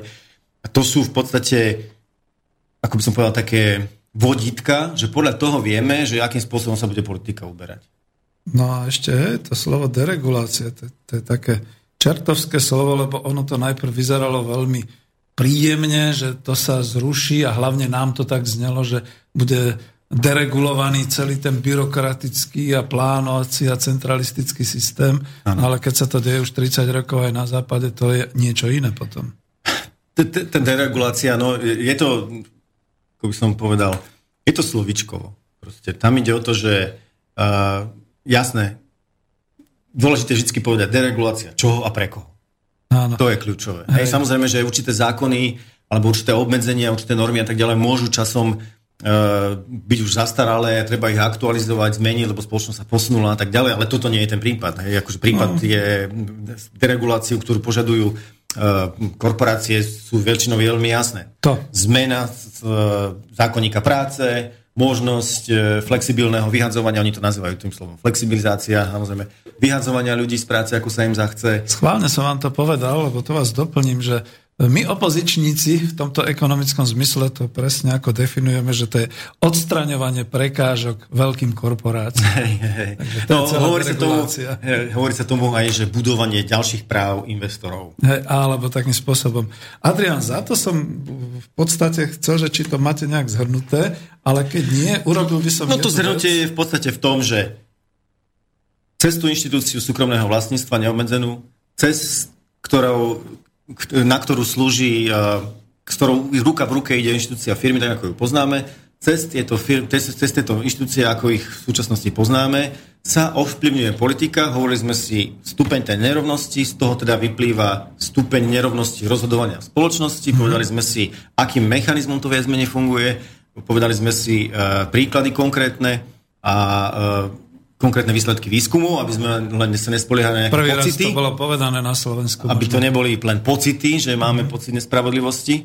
No a v zásade, v zásade potom je ten výsledok toho, že ten systém je jednoducho nefunkčný a nefunkčný vďaka tomu, že vznikajú samozrejme krízy, spoločenské problémy a tak ďalej rôzneho charakteru, že akékoľvek demokratické mechanizmy, ktoré v súčasnosti existujú, sú v zásade vďaka, vďaka tejto nerovnosti nefunkčné. Mm-hmm. A za tým sa samozrejme stojí tá inštitúcia neobmedzeného majetku a neobmedzenej firmy. Díky pekne, to je veľmi pekne zhrnuté. Bál som sa, že nebude a to ste zhrnuli tak, že až sa mi ani nechce povedať to, čo som si tu medzi tým zapisoval, ale predsa len poviem, lebo je to relácia taká, že sme tu dvaja, takže si k tomu pridám ešte takú tú časť, ktorú by som povedal až politicko-ekonomickú, že keď sme hovorili o tých inštitúciách, inštitúcia súkromného majetku, kapitalizmu, spôsobila neskutočnú majetkovú a príjmovú nerovnosť a tým aj nespravodlivosť. To ste vlastne inými slovami povedali. Inštitúcia firmy ako kapitalistického podniku spôsobila chorobný rast korporácie, je to skutočne chorobný rast do tých obrovských rozmerov, e, s tým, že vlastne e, vytlačila nejakú slobodu podnikania a obchodu v tom zmysle, ako to mala klasická ekonómia a ako to teda ešte všetci tí teoretici kapitalizmu v 19. storočí vlastne e, a, a na čo sa prisahá vernosť liberálov do dneska, že teda má to byť sloboda trhu a trhovej ekonomiky a tak ďalej. Lebo nie je, lebo tie korporácie skutočne už tou dereguláciou, čiže odstraňovaním prekážok odstraňujú akúkoľvek konkurenciu, ktorá by ich mohla ohroziť. No a to práve protirečí tomu vlastne ten kapitalizmus sám seba popiera, alebo protirečí tomu, čo má byť zmyslom kapitalizmu, teda naozaj voľná súťaž, konkurencia, zlepšovanie, zvyšovanie možností a tak ďalej, čo tu už teraz naozaj nesedí, lebo už je to v rukách skoro, až by som povedal, práve tej špičky tých korporácií. A tretia vec, ktorá v tom je, to je ten inštitút súkromných financií, o ktorých rozhoduje veľmi úzka skupina ľudí, Naozaj to sú tí ľudia, ako sme ich pomenovali. A to potom posúva celú oblasť hospodárstva naozaj až niekam k tej virtuálnej realite, čiže už sa to utrhlo od reálnej ekonomiky, už je to niekde vonku a to mi hovorí to, čo ste spomínali, že transformovali sa e, tie veľké korporácie, respektíve menili sa, že už sú tam hlavne tie veľké finančné. No a teraz, milí priatelia a poslucháči, keď si to spočítate takto dohromady, keď ste tu počuli naozaj reálne čísla a tie naše vývody, tak prosím vás pekne povedzte si sami, môže takýto kapitalizmus, proste takýto netvar, netvor, ktorý vznikol ako nejaký spoločenský systém v ľudskej civilizácii, vôbec existovať? Dáme mi mu vôbec právo na to, aby sa ďalej rozvíjal? Lebo všetci to kritizujeme a teraz v tej druhej časti relácie bude, aké by sme mohli inštitúcie ďalšie hľadať, ktoré by boli v nejakom takom, povedal by som, reálnom stave. E, ten kapitalizmus nie že zmeniť, ale zlikvidovať a nastoliť nejaké iné hospodárske usporiadanie. A tuto končím presne v tom, lebo to je vlastne ono. My sme si tu pomenovali a ja vám ďakujem, Adrian, lebo toto na Slovensku nebolo zvykom. Veľmi veľa ľudí sa ozvalo, že prvý raz počuli toto takto definované tie inštitúcie, lebo zatiaľ to boli skôr marxistické kritiky kapitalizmu a podobne. A teraz prišiel človek, ktorý je vzdelaný, ktorý je skutočne vedeckým výskumným pracovníkom Slovenskej akadémie vied a hovoril nám tu niečo o inštitúciách a podal nám tu takéto vysvetlenie. Čo je teda fantastické, a dúfam, že keď to teda počúva aj ten asistent profesora Švajkarta, že mu to niekde preložíme, keď požiada a proste pošleme to aj do Spojených štátov, aby vedeli, že my tu nesedíme len tak na rukách, ale že výskumne vedecky pracujeme v tomto zmysle. Chcel som to takto uzavrieť, to už nie. Dáme si pesničku a po pesničke potom budeme ešte niečo pokračovať, ale potom pôjdeme už na tie inštitúcie. Takže dneska hudobná dramaturgia, má to v rukách Martin. Nech sa páči.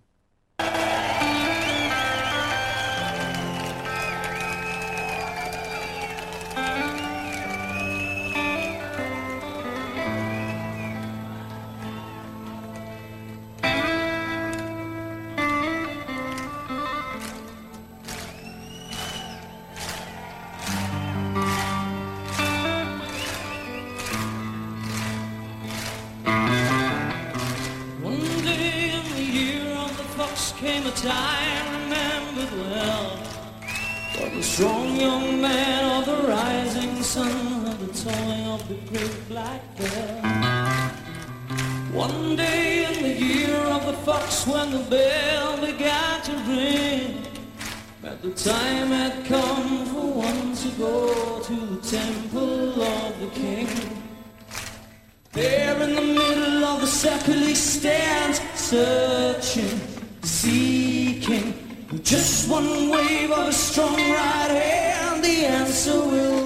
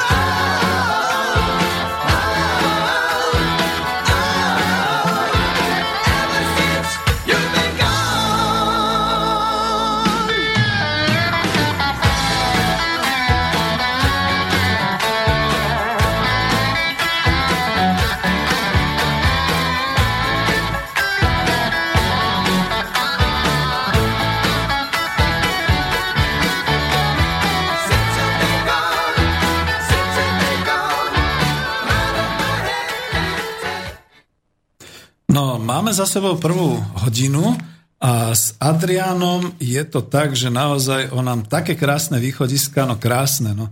Sú to veľmi hrozivé a veľmi e, znepokojujúce, ale také východiska povedal, kde už teraz naozaj sa môžeme baviť o tom inštitucionálnom usporiadaní, ale mne to nedá predsa len trošku ako v rámci tej ekonomickej demokracie ešte k tomu pár slov teraz zase v tej druhej úvodnej časti dvojhodinovky, druhej hodiny povedať, že e, našiel som si to, pretože nie som najmúdrejší na e, webe, kde je to nejak e, proste nemusím chodiť, aha, stiahnuté z webu nechodím na prednášky SK.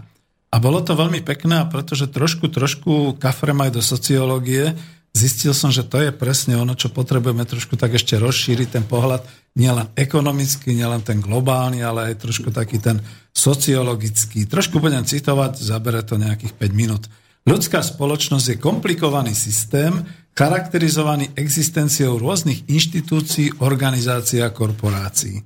Tie sú navzájom prepojené zložitou sústavou činnosti a vzťahov, tieto ako mnohé iné faktory ovplyvňujú v modernej spoločnosti značnú časť života všetkých občanov. Jeden zo základných určujúcich znakov, ktorými sa spoločenský systém odlišuje od iných spoločenských systémov, sa považuje práve existencia ľudí, inštitúcií, organizácií a korporácií najrozličnejšieho druhu, funkcií a vlastností. No toho sme sa mi dotkli, keď sme spomínali, ale nechcem teraz, akože ešte budem to čítať ďalej, trošku aj pre vás. E, je tu definovaný taký ten pojem, že inštitúcia pochádza z latinského instituere, to znamená zriadovať. V sociologickom a antropologickom zmysle je to každý obecne praktikovaný a v danej kultúre odovzdávaný spôsob jednania. A to sa mi na tom páčilo, ja to budem trošku komentovať, že naozaj my sme ako trošku baraní, e, najprv e, mali tie inštitúcie Prvej republiky, potom inštitúcie vojenské, teraz študujem zaujímavú knižku o e, Prvej Slovenskej republike, teda Slovenskom štáte. Potom sme mali vlastne inštitúcie prechodné, povojnové, potom socialistické, teraz znova budujeme kapitalistické inštitúcie a vždy tá generácia akoby vošla do nejakého chrámu, do nejakého priestoru a teší sa, že teraz už bude všetko v poriadku a neuvedomuje si, že proste to je iba usporiadanie medzi ľuďmi, obecne praktikovaný a v danej kultúre odovzdávaný spôsob jednania. Nič iného. A my sme teraz ako v tej prvej hodine hovorili veľmi veľa o tom, ako je to v súčasnosti, ako tie inštitúcie sa podpísali k tomu, že je tá situácia úplne tristná, chorobná, nezvládnutelná do nejakej budúcnosti aj v súčasnosti. A mne sa páči ten sociologický pohľad, najradšej by som bol, pokiaľ nás počúvajú niektorí ľudia z oblasti sociológie, že by sa potom pridali v nejakých ďalších reláciách k takejto téme, lebo sa tu píše, v dejinách sociológie boli inštitúcie definované ako stále skupiny integrované v spoločnosti, najdôležitejšie skupiny, ktoré boli uznané v spoločnosti, skupiny s neosobnými funkciami, ktoré sa prejavovali v tých dôležitých kultúrnych, spoločenských činnostiach, systematizované a uznávané javy. Mne to pripomína to, čo Adrianovi teraz hovorím, ste spomínali to rozdelenie na tie skupiny v Spojených štátoch, čiže vždy je to takto nejako usporiadané spoločensky. A potom je tu ešte definícia, že funkcionalizmus chápe inštitúcie ako funkčný mechanizmus uspokojovania potrieb spoločnosti. Z tohto pohľadu sú inštitúcie obmedzené na schválené a sankcionované vzory správania sa a sú aparátmi sociálnej kontroly.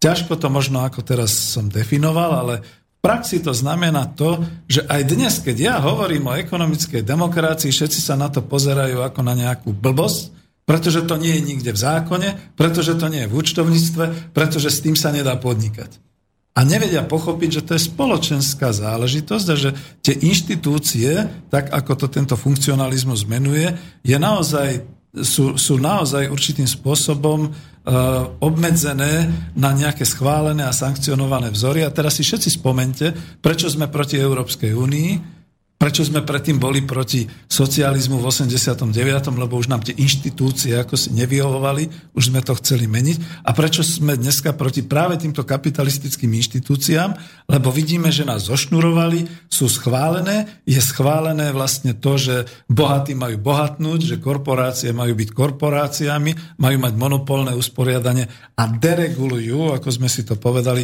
odstraňujú prekážky vo svojom neskutočnom rozvoji a bohatnutí a my všetci ostatní v prípade, že ich nebudeme poslúchať, sme sankcionovaní, pretože takto to je.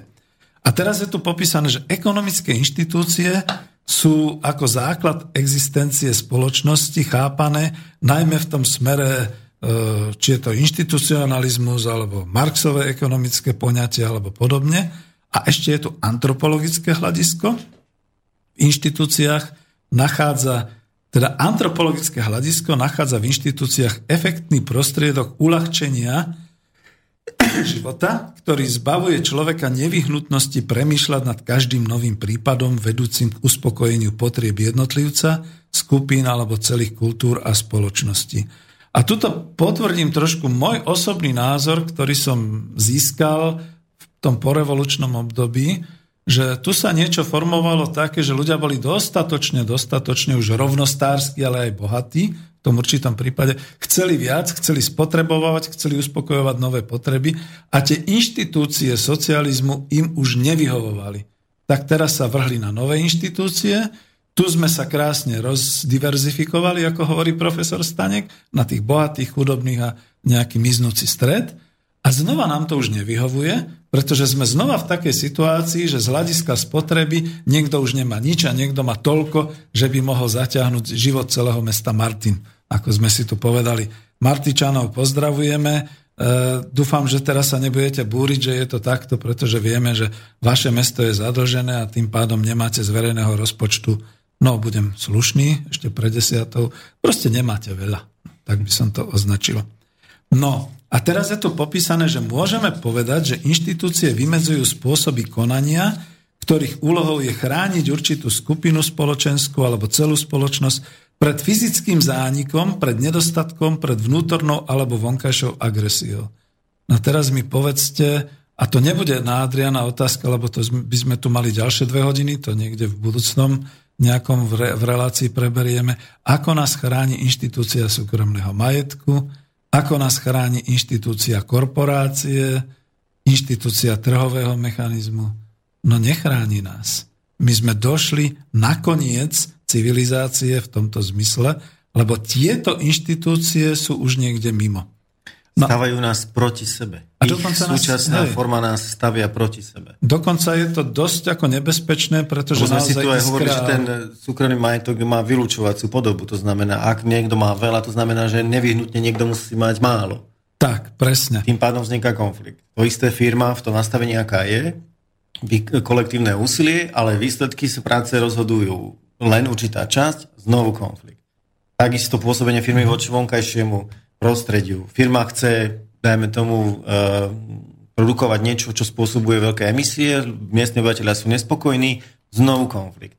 A sú zošnurovaní obyvateľia, pretože tam je to Áno, ako sú presne nastavené tie zákony. A deregulácia tomu... umožňuje tej korporácii robiť, čo si chce. Áno, áno, áno. A pripravované tie mm, dohody, ktoré sa pripravuje ten TTIP, tá transatlantická dohoda, tá ešte viacej posilní tie korporácie v tých právach, ktoré majú. A že vás tu mám, to je dobre, pretože ešte tu mám jeden, že organizáciu, a ja som vždy ten, ktorý študoval organizačné správanie sa organizáciu, riadenie, organizácia a tak ďalej z tej hospodárskej časti, aj keď Drucker povedal, že to je jedno, akú máte organizáciu, či je to politická strana, alebo je to poliklinika Mayo, alebo je to e, podnik e, kapitalistického systému. Všetko sú to organizácie ľudí a v rámci tých organizácií platia určité pravidlá, lebo je to medzi ľuďmi. To si len my právne a ekonomicky zošnurujeme. A tu je popísané, že organizácie je sociálny jav, Dobre?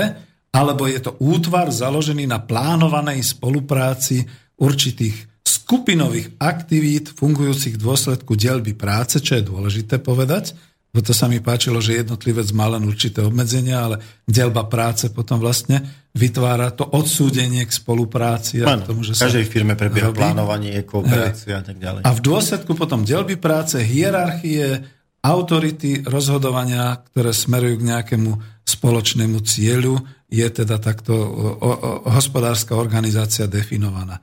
A ja som k tomu pridal, to už je len také trošku moje, že to znamená, že či inštitúcie alebo organizácie hospodárske sú spoločenským javom, a to je to najhoršie, že dneska skúste vojsť do nejakého mass media, je to dané, je to dané právne, je to dané ekonomicky, je to dané politicky. Čo ty človečik tu chceš, prečo oponuješ, prečo... Ja tomu hovorím, že je to dané ako egyptská pyramída. S tým a, sa nedá hej, pohnúť. Hej, toto všetko sa tak vysvetľuje a toto vlastne je tá situácia, že v 21.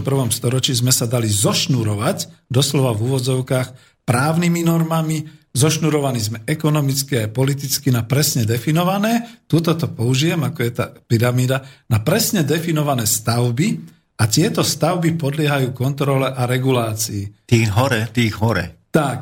A nejdem ďalej, nechcem prestupovať do nejakého tábora anarchistov, ktorým sa toto tvrdenie bude veľmi páčiť, ja tým chcem len presvedčiť, že organizácia je záležitosťou ľudí a že tak, ako sa ľudia dohodnú, tak môžu konať.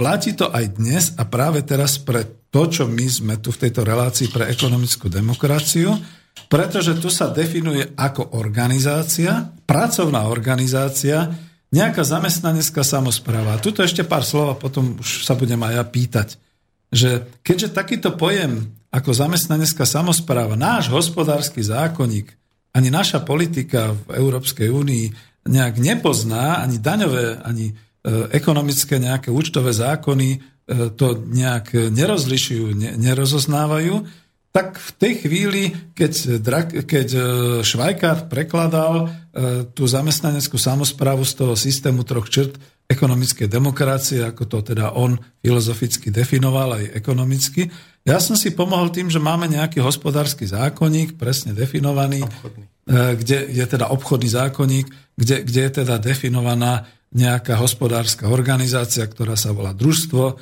tuším v tej kapitole 2, a že to už je zachytené nielen v právnom systéme, ale že je to zachytené aj v ekonomickom a daňovom systéme, nakoniec aj v politickom, lebo družstva, aj keď teda bol voči ním vyvíjaný veľký tlak a veľmi sa to všetko rozbíjalo a tak ďalej, zostali a sú v obchodnom zákonníku.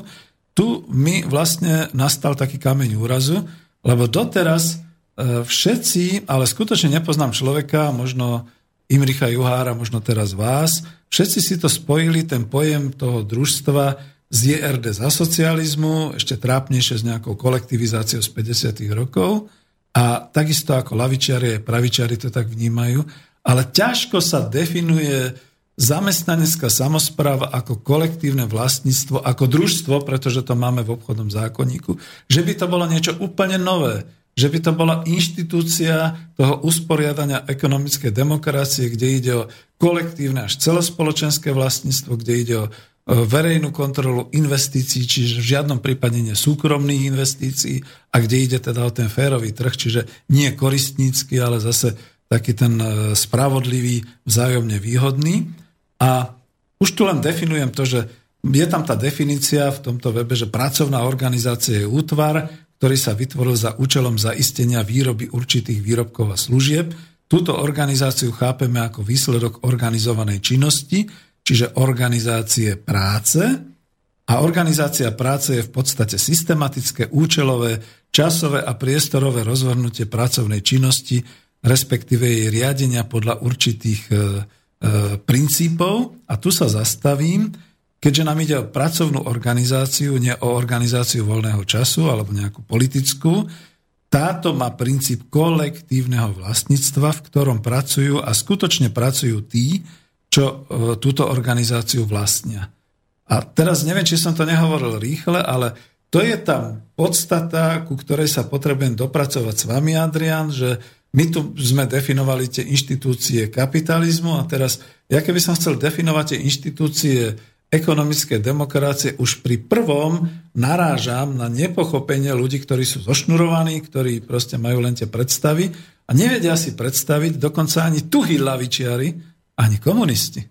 Nevedia si predstaviť, že by nejakí zamestnanci si mohli sami rozhodovať na svojom pracovisku o svojom zisku, veď to je nehorázne, lebo veď ako to sa nedá, lebo však to nie je. A tak ako by ďalej. to potom dopadlo, ako by to hey. potom vyzeralo. A, a teraz im ťažko možno ako vlastne povedať a presvedčiť ich, či už vedecky alebo aj prakticky, že ono to funguje, pretože to je inštitúcia úplne iná, ako je možno ten kapitalistický podnik a možno aká bola tá inštitúcia socialistického hospodárstva, to družstvo, ktoré nakoniec bolo tiež inštitúciou spoločensky dohodnutou a vytvorenou, pretože bolo potrebné, ja teraz odbočujem jednou vetou, bolo jednoducho po 48.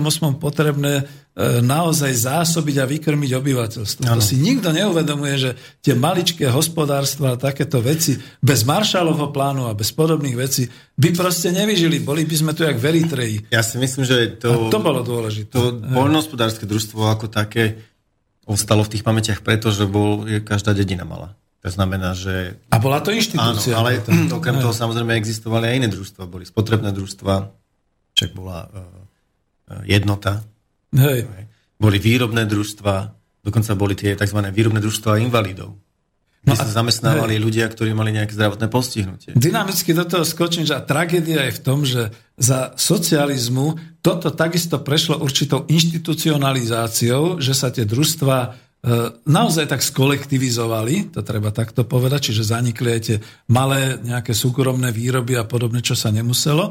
A potom pri ďalšej transformácii na kapitalizmus znova došlo k veľký, veľmi zlej situácii, že sa zase všetko rozbilo, pretože podľa transformačného zákona aj tie družstva, ktoré nemuseli, pretože to bolo o tom, že sa mala vlastne odškodniť krivda e, práve z tej kolektivizácie polnohospodárských družstiev a oni ešte aj tie bytové družstva, ktoré vznikali iba za socializmu, sa transformovali a oni ešte aj tie spotrebné družstva sa transformovali, ktoré boli ešte za Jurkoviča.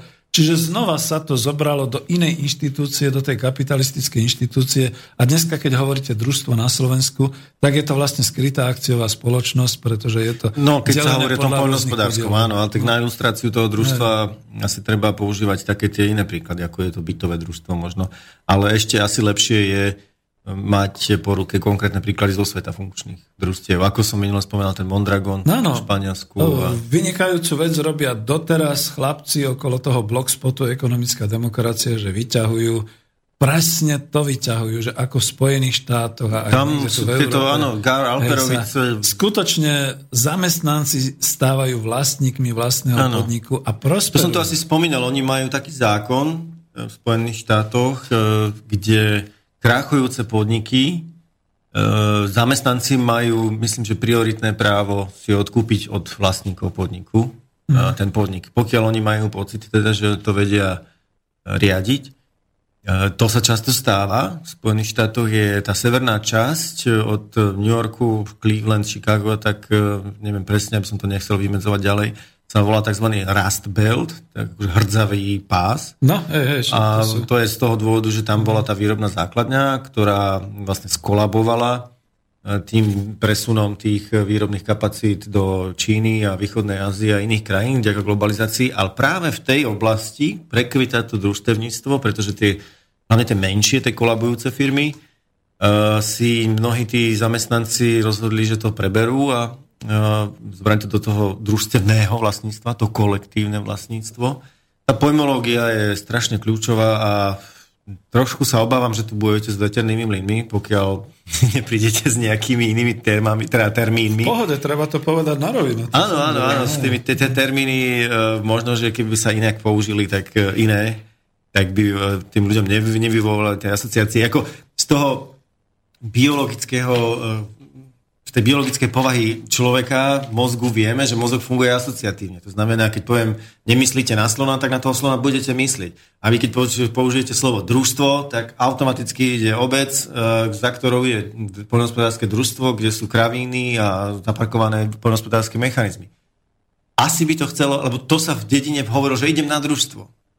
No. Takže preto tam je tá asociácia, preto to slovo takto vyvoláva, hej, ale... Tak poďme hľadať, že čo by bolo ďalej, pretože Luboš Blaha ako jeden z propagátorov ekonomickej demokracie, žiaľ Bohu, niekde nám zanikol chlapec v tom parlamente a už nebojuje o zmenu systému, už teraz bojuje o praktické pomalé vylepšenia v rámci systému. Jak sa to hovorilo? mierny pokrok alebo opatrenia v rámci mierneho pokroku. Hovoril o kooperatívach, lebo to si len preložil.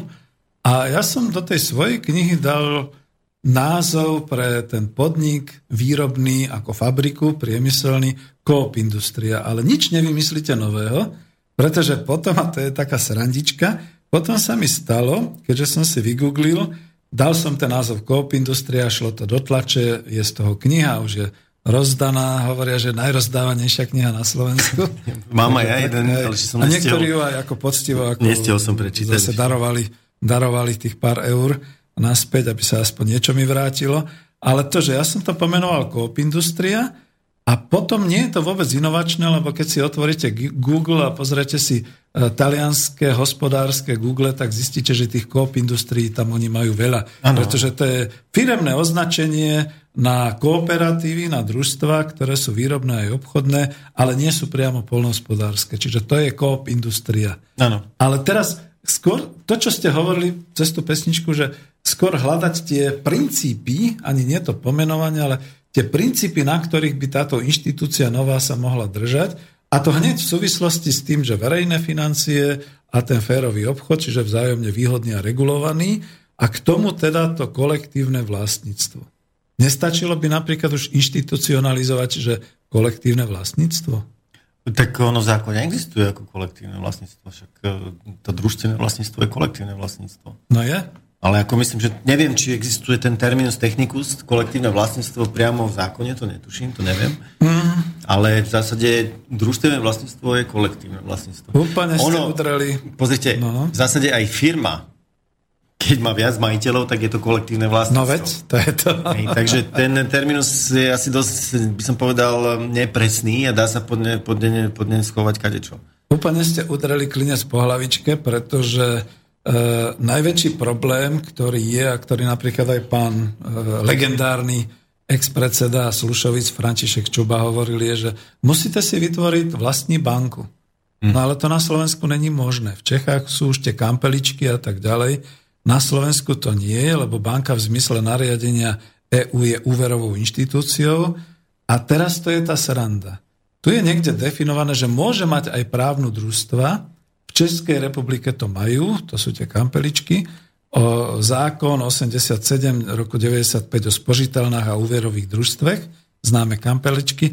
Na Slovensku takáto právna úprava stále neexistuje, Takže u nás sú banky stále len akciové spoločnosti. A teraz, keď sa to uvoľňovalo, lebo to mám tiež takto ako aj z Národnej banky, uvoľňovalo sa to a už sú také všelijaké možnosti o kolektívnom investovaní, ale zase to, sa to týka iba investičných fondov vo forme akciových spoločností. A je tam jedno také slovičko, ja ho skúsim nájsť, definované, že a povolenie dostane e, a tak ďalej, ale je tam to slovo družstvo, ale žiadne také družstvo není povolené, respektíve môže byť, ale musí mať ten limit nejakých tých miliónov, alebo koľko to má teda tá naša akciová spoločnosť, banka ano. musí mať majetok e, okamžite ten milión eur ano. alebo koľko. A tým, tým sa zabíja. Áno, tým sa efektívne vylúči. To, to je vlastne tá deregulácia, to odstraňovanie konkurencie pre finančné korporácie. Neviem, porozmýšľajte, e, tu už trošku debatíme, Čiže je to na vás, ale ja hľadám jednoducho nejaký inštitucionálny názov a niečo, čo by charakterizovalo tú inštitúciu toho podniku kolektívneho ekonomickej demokracii. Ja pravdu povediac nenapadá ma nič také. To je asi fakt, že veľká úloha niečo také nové vymyslieť. Mm. Asi by tam bolo potrebné, keď už chcete prísť s niečím takýmto, tak do toho by som zahrnul jednu podstatnú vec a to je to, že ten inštitút e, závislej práce, e, tak. aby tam v tomto zmysle bol zadefinovaný. To znamená aj družstvo ako také, e, v tej definícii, ktorú máme, to znamená, že kolektívne vlastnenie, aj kolektívne rozhodovanie, aj tá inštitúcia stále dovoluje mať ďalších zamestnancov, ktorí nie sú členmi teda toho družstva, nemajú teda rozhodovacie právomoci a tým pádom určitým spôsobom e, pôsobia v, tej, v tom družstve rovnakej úlohe ako v ak, akejkoľvek inej firme. Znamená, odozdávajú svoju prácu, ale nepodielajú sa na rozhodovaní. Takže pokiaľ by sme, vy by ste chceli prísť, e, ale určite chcete, s takouto novou definíciou tejto inštitúcie, a k nej teda tým určitým tým názvom, ktorý by vlastne nás oslobodil od tejto väzby na to slovo družstvo, kolektívne vlastníctvo a tie ďalšie väzby, tak e, možno už tam zahrnúť tú, tú, tú, tú, to pravidlo, že takéto zoskupenie ľudí nesmie najímať ďalších ľudí, zamestnancov, ktorí by zároveň neboli členmi. Výborne, ďakujem pekne, pretože to je presne ono, aj v tej Švajkartovej e, štúdii, v tej knihe sa píše o tom, že vylučuje, alebo v tomto systéme sa vylučuje mzda ako námezná práca z položky nákladovosti, čiže práca nevchádza do ekonomických parametrov ako proste nejaká nákladová položka. A pretože tí ľudia, ktorí sú tam zamestnaní, sú zároveň aj vlastníci, už majú iba ten podiel hospodársky. Lenže ja som praktik. Znova to poviem. Keď by som chcel niečo také urobiť, tak musím stejne tým ľuďom e, dať e, každý mesiac nejakú tú zálohu alebo preddavok a oni to furt budú volať mzda, aj keď to pre mňa bude zálohový podiel alebo preddavok na podiely, alebo ako by sa to nazvalo, lebo na konci roka, po skončení hospodárskeho roku si urobíme zúčtovanie a tam sa vlastne rozpočíta ten spravodlivý hospodársky podiel na každého. Ale ako to urobiť, lebo to už nie sú nájomná sila, ale oni sú už oni sú sami sebou ako investíciou, áno, investujú v podstate do toho kolektívneho úsilia svoju životnú energiu. Uh, pojmologicky to vymedziť je podľa mňa veľmi dôležité. Uh-huh. Ako aj sám hovoríte, že to slovom zda by tam nemalo čo robiť. Uh, je to ťažká úloha. Um, staré anarchistické heslo hovorí, uh, budujte inštitúcie zajtražka už dnes. No, Čo je tá najťažšia robota? Pretože samozrejme väčšina ľudí sa na vás pozerá ako mm, na niekoho, kto buď ušiel z nejakej inštitúcie, alebo jednoducho nerozumie realite. Mm-hmm. Ale v zásade vy prichádzate s niečím novým, ktoré je to najčastejšie, najčastejšie vlastne to nové nejakým spôsobom, ani to nie je v zásade nové, ale potrebujete to uh, od tej všeobecnej populácie, uh, aby to pochopili. Aby pochopili, že to je, to je kľúčový problém, keď nebudeme mať tieto rovnostárske demokratické inštitúcie, to znamená, že sme si rovní v rozhodovaní. Tak, ako spravodlivá rovnosť, nie že rovnostárstvo ako také, ale spravodlivá rovnosť. Lebo no rovnostárstvo je v podstate o tom, že sme si rovní, však ako pred zákonom ja, sme tak, si rovní. Tak, filozoficky. Hej, ako pred zákonom ja sme si rovní. Bral, hej. Hej, ale e, je to v podstate do, o to dostať to do, do všetkých aspektov života. To znamená Dobre. nie len to, mm-hmm. že volím kandidátku politickej strany, že teda som si rovný so všetkými ostatnými, ale aj to, že môžem teda rozhodovať e, svojim umom, aj svojim úmyslom, aj svojimi preferenciami, hodnotami a tak ďalej o hospodárskej činnosti určitého, určitej skupiny ľudí. A keď si to trošku zoberieme ďalej, tento mechanizmus by v podstate spôsobil to, že by sa ľudia spájali na základe vzájomnej podobnosti.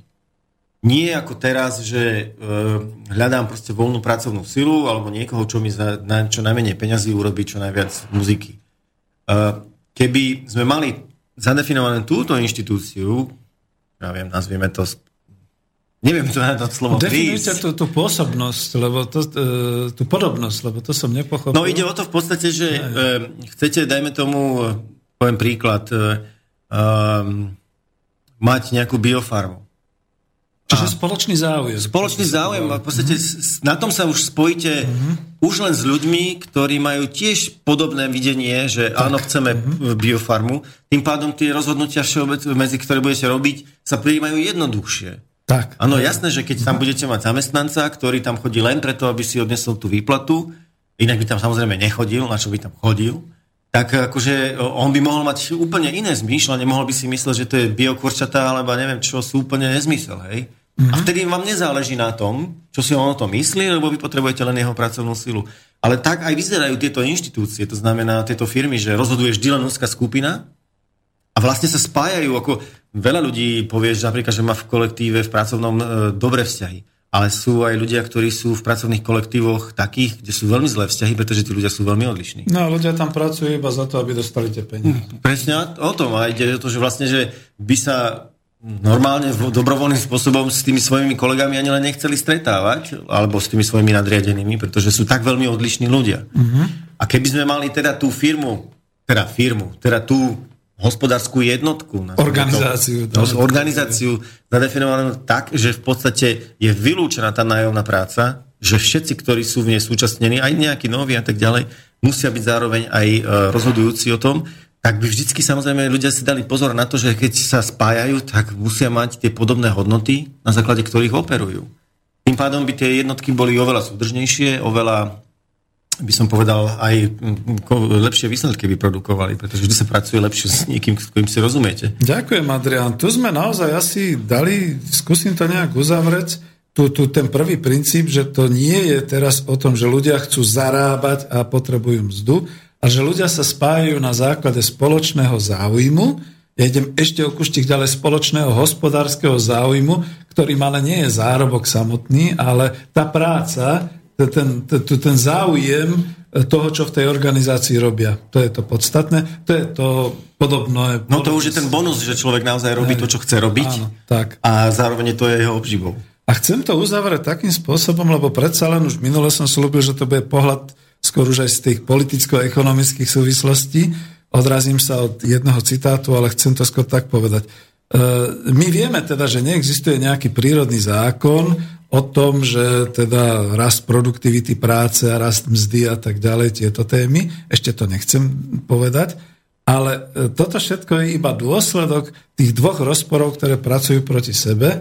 To znamená, ľudia sa usilujú v tej firme, majú vysoké výkony, rastie produktivita a tá produktivita, jej výsledkom je vlastne ako ten to bohatstvo alebo ten príjem, ktorý sa zle prerozdeľuje medzi vlastníkov a medzi zamestnancov, ktorí sú iba nákladovou položkou. A tuto to zaniká. To znamená, že v tomto prípade ľudia pracujú spoločne, majú ten svoj spoločný záujem, aj hospodársky, a ten výsledok ich práce je samozrejme aj tá hodnota toho, čo vytvoria a čo si teda spravodlivo rozdeľujú, aj keď teda trošku povedzme, že rovnostársky, ale je, je to, čo urobili. Proste, že samotná produkcia je ich cieľom a teda ich záujmom. No, ako to nazvať, to neviem, ale už máme aspoň tú, tú zásadu alebo ten princíp, kde by sa to dalo dať. A nech budem pokračovať, lebo ja tu som reagoval trošku na také, neviem, kto to dal, čiže len skúsim ten citát. Jeffrey Frankel profesor na Harvardskej univerzite definoval, že e, vznikajú obrovské nožnice medzi rastom produktivity práce a rastom miest, čo je dôsledok globalizácie a nebezpečne sa to roztvára v dôsledku technického pokroku a podobne. A my teraz vieme, že nás ani ten vedecký pokrok technologický ne, ne, nám to nepoškodí, pretože tu už nebude v rozpore mzda a zisk, teda zisk vlastníka a mzda zamestnanca, ale že to sa pekne spoločne spojí, pretože je ten spoločný záujem a v tom spoločnom záujme budú niečo robiť a keď tam dostanú automatizovanú linku, tým lepšie. Pretože sa im zvýši ten hospodársky výkon a zároveň teda to, čo z toho dosiahnu, si rozdelia medzi seba e, rovnakým dielom, alebo teda spoločne. Toto je dôležité, len to neviem pomenovať ešte ako princíp, ale ďakujem. Tuto to uzatváram, lebo nechcel som až tak. Možno to bude aj na viacero relácií. A vrátim sa k tomu, že družstvom sme to pomenovali, milí poslucháči, hlavne kvôli tomu, že takto existuje na Slovensku tak obchodný zákon, kde je to reálne prechodné, čiže už dneska možno zakladáte družstva, ale neviem si predstaviť, keby som dneska došiel a žiadal by som si založenie e, firmy a neviem, Červené jablčko, kooperatíva ako e, e Coop Industria alebo Coop niečo také. Nepochopili by, nenašli by to v kolónke, neboli by sme ilegálni, neboli by sme e, právoplatne v tom našom rámci toho tak e, máte aj systému. neziskové organizácie, môžete Áno. v podstate pôsobiť hospodársky aj ako nezisková organizácia.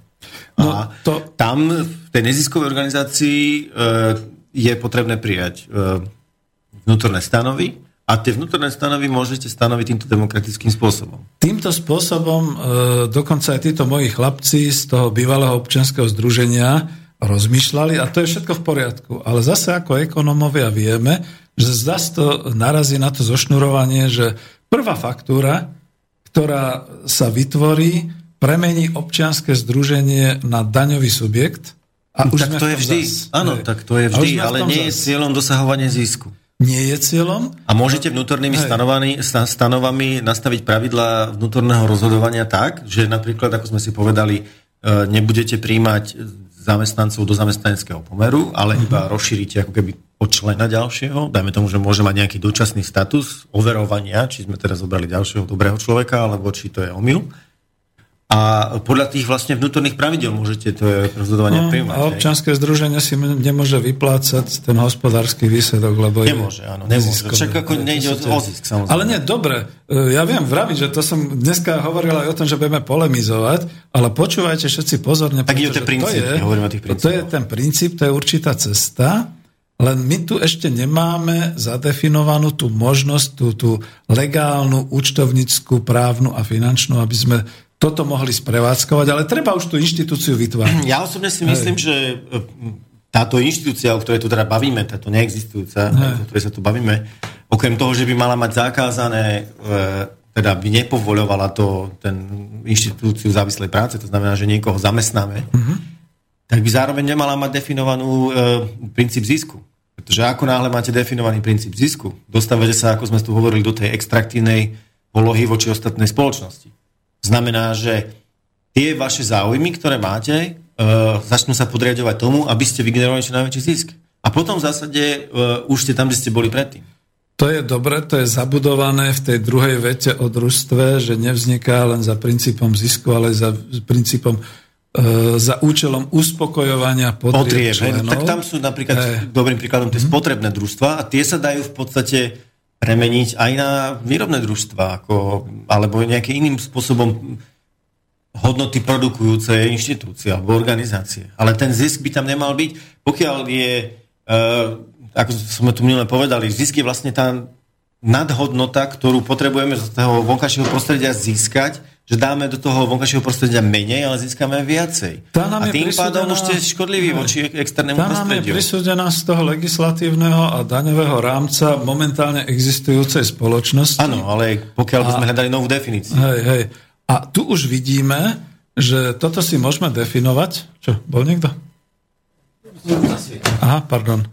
Tu už si môžeme definovať to, že tento inštitút alebo táto inštitúcia tohoto kolektívneho vlastníctva naozaj je životne spojené, spojený s inštitúciou verejných financií, pretože v tej chvíli, keď spoločnosť rozhodne o tom, že vy nemusíte vytvárať zisk, ale my sa dohodneme na nejakom, nechcem to povedať, poplatku alebo na niečom tom, že teda nám prispiejete, prispiejete do verejných fondov a my potom z tých verejných fondov vám budeme dávať objednávky, respektíve granty na to a to, že potrebujeme zainvestovať také a také veci a vy to budete robiť, tam už potom vzniká zase tá inštitúcia tej verejnej, verejnej banky alebo teda toho verejného finančného tej verejnej organizácie, ktorá toto môže zastrešovať. Ale to nechcem ísť ďalej, pretože už pomaly sa blížime k záveru a to sme ešte nehrali ďalšiu pesničku, ale je dobre si uvedomiť, že naozaj musíme rozoznávať akoby dve etapy.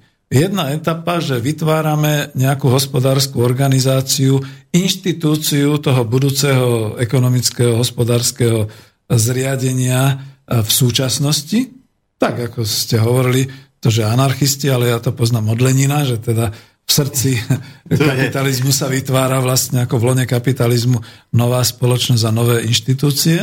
A takisto to je prvá etapa, tá druhá etapa bude, že potom, keď už toho bude veľa a keď sa to zlomí, musia okamžite prísť ďalšie inštitúcie tých verejných e, investičných bank a proste tohoto férového trhu a podobne. Tu sa chcem niekde zastaviť, lebo tu sme sa rozbehli, ano. dávame poslucháčom najavo, že ak sa vám to bude páčiť, môžeme pokračovať v ďalších mesiacoch podobným spôsobom. Áno, lebo tam je, tam je veľa ďalších rovín, ktoré sú no.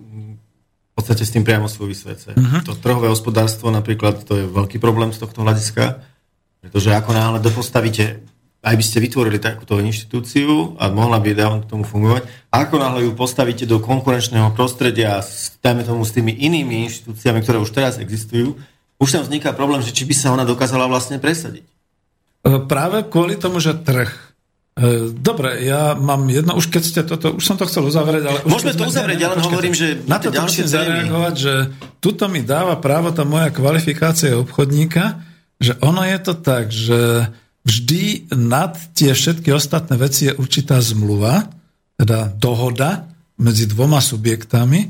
A keď sa subjekt A kolektívneho vlastníctva dohodne so subjektom B na vzájomnej tovarovej výmene, nepotrebujú k tomu ani peniaze, to je ďalšia vec, to už teraz pripúšťam, kedy si som to nepripúšťal, že teda žiadne alternatívne financovanie, alternatívne zdroje a podobne, a predsa to platilo a môžeme to použiť z tých systémov, kedy boli problémy s peniazmi, že fungoval clearing, to znamená vzájomné zúčtovanie. A zúčtovali sa iba tzv. špičky, to znamená, keď zostal nejaký rozdiel a to je vec zase dohody. A keď toto vstúpi, práve tu je ten problém, že my sme už tak zošnurovaní Európskou úniou a práve tou dereguláciou, ktorá ale znamená v skutočnosti, že nás kontrolujú už skutočne až po nohavičky a po, po ponožky, Takže tu je ten problém, že ako by sme sa z toho dostali, pretože potom sa zase ide, že to už je skoro kriminálna záležitosť, že vy ste sa dohodli mimo verejnej súťaže a mimo trhu a no mimo tak takýchto vecí. Z hľadiska súčasného systému to nie je možné, samozrejme. No, vy potrebujete z akékoľvek transakcie firemnej alebo aj jedinca určitú časť odvieť, odvieť štátu na daní. Čo ja osobne... Štát ide po tých daniach. A no ale ja to osobne nepovažujem za, za nesprávne, ide o to skôr za to, že akým mechanizmom sa to robí, a, mm, lebo tam je, ďalšie sú problémy okolo toho. A e, určite by sa, sa môžeme v budúcnosti pobaviť aj o inštitúcii peňazí, lebo tie peniaze ako také sú e, strašne, by som povedal, jadro problému. To je ako, ako myslím, že je tá, ten, ten známy výrok Rockefellera, alebo neviem koho, že pokiaľ mi dáte moc nad tým, e, nad emitovaním peňazí, je mi jedno, aká bude vláda. A o tom by sme sa mohli tiež pobaviť, lebo väčšina ľudí si myslí, že banky e, od ľudí berú peniaze a potom ich požičiavajú ďalej, ale to tak nie je. Funguje no. to úplne inak. A ďalej aj tá rovina tých peňazí, čo sa týka akože súkromného vlastníctva peňazí, je celkom zaujímavá záležitosť. Ak môžem odporučiť, existuje jeden taký fantastický film český, myslím, že zo 60 rokov ešte čierno volá sa Muž z roku nula.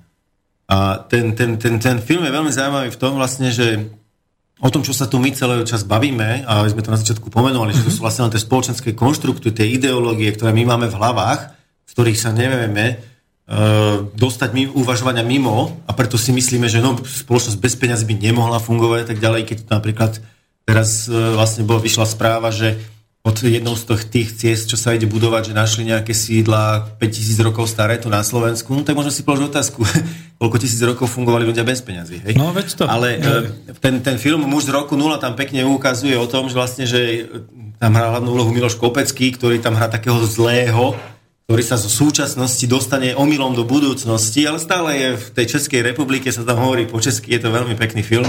A tam sa presne na, presne na dívajú ako na exota. Lebo tam začne hovoriť o peniazoch a tak ďalej a oni hovoria však, ale my sme peniaze už dávno zrušili. Už to úplne inak funguje všetko a on to nedokáže pochopiť to svojou hlavou. A to je veľmi zaujímavý film, ktorý človeku tak povie si, že naozaj je to naozaj len v našich hlavách. No, už sme chceli dať pesničku, ale potiahnem to ďalej, lebo už asi nebude času. Prepáč, e, je nejaký mail? Nie? Dobre, díky. Eh, ešte k tým peniazom, lebo sme ekonomovia, tak vieme, že peniaze majú tie tri funkcie, obežíva pla, e, ako samotného, potom pokladu a čo je to ešte ako v podstate... Uchovávanie hodnoty, to je ten poklad. Výmena a hodnota. Účtovné ne, oceňovanie. Účtovné oceňovanie. A teraz pozor na to, že e, keď už, tak kľudne peniaze ako poklad by som oddelil v tomto prípade, pretože to je tá typická forma toho akumulovania e, peňazí a tak ďalej. E, v podstate je to ako v ľudskom tele. Tam, kde sa akumuluje, tam, kde vzniká nejaký taký veľký takéto hromadenie, tam sa zastavuje ten obeh. Ono to funguje naozaj ako v ľudskom tele kerov. To znamená nehať peniaze ako obeživo, prípadne ako naozaj tá zúčtovacia hodnota. A dnes sme v 21. storočí. Čiže čo je za problém urobiť z toho my sme sa ešte na science fiction v kedysi knihách bavili, že nejaké kredity a ono dneska si všetci dobíjame mobily na nejaké kredity a máme karty, kde si dobíjame kredity, to slovo sa začalo hromadne používať. A to bolo o tom zúčtovaní a o tom oceňovaní určitých vecí, že jednoducho e, človek niečo urobil, vrátil sa z nejakej planety Alfa Centauri a za to mal vlastne na, tom svojom, na tej svojej pištole nejakých tisíc kreditov a za to mohol teda dovolenkovať a všeličo. Ve to pripomína presne súčasnosť, čiže zúčtovacia, možno aj taká evidenčná jednotka, ale v žiadnom nie, prípade nie je teda poklad. To no to sú, na to je niekoľko riešení, však tým súvisí aj mm-hmm s tým, čo hovoríte, to obeživo, s tým súvisí ten princíp toho mechanizmu základného príjmu, ktorý chcú zaviesť paradoxne kapitalisti, pretože ľudia nemajú peniaze na spotrebu. Um, riešenie aj toho, aby, e, toho problému, aby sa to um, ako keby neuchovávalo, aby nemalo tú funkciu mm-hmm. toho pokladu, sú aj tzv. dočasné peniaze, to znamená, že obeživo by malo určitú platnosť, dajme tomu ako gastrolistky, že musíte ho do určitého času minúť. Mm-hmm. Tým pádom za, za, za, v podstate zabezpečujete ten obeh a zabraňujete tomu kumulovaniu. No a tu ale sme narazili na ten závažný problém, že je to taký blízky jav k tomu, čo momentálne sa ten kapitalizmus snaží pre tú chudobu vytvoriť, že to nechceme. Ja to musím povedať otvorene. Uh, Ako myslíte skôr, ten základný príjem? Hej, zdravý hospodársky no to si systém, myslím, že je nesprávne. Ja hej, zdravý hospodársky systém totiž to má fungovať naozaj ako krv v ľudskom tele. To znamená, ano. má to pulzovať, má sa to točiť. Zase, aby nás niekto neobvinil z toho, že točí sa ako financie za kapitalizmu, len tie sa točia za účelom bohatnutia a tu sa to točí práve za účelom toho rozhýbania.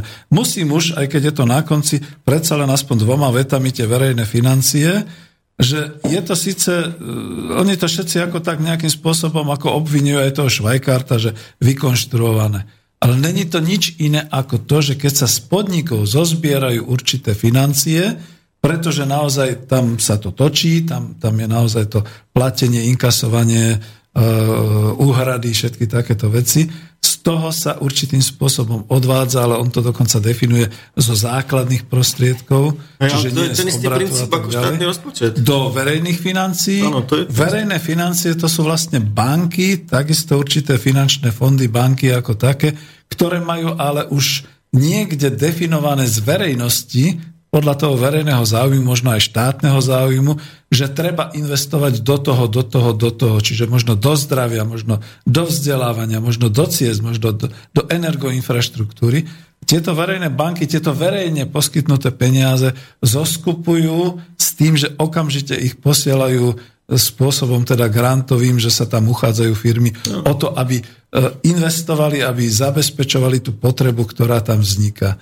A keď je to zdravé, funguje to skutočne ako krvný obeh v ľudskom tele, nie je tam potrebné žiadne hromadenie, e, to zúčtovanie, to by som si nehal ako ekonom určitú možnosť, že človek vždy potrebuje vedieť, akú to má hodnotu.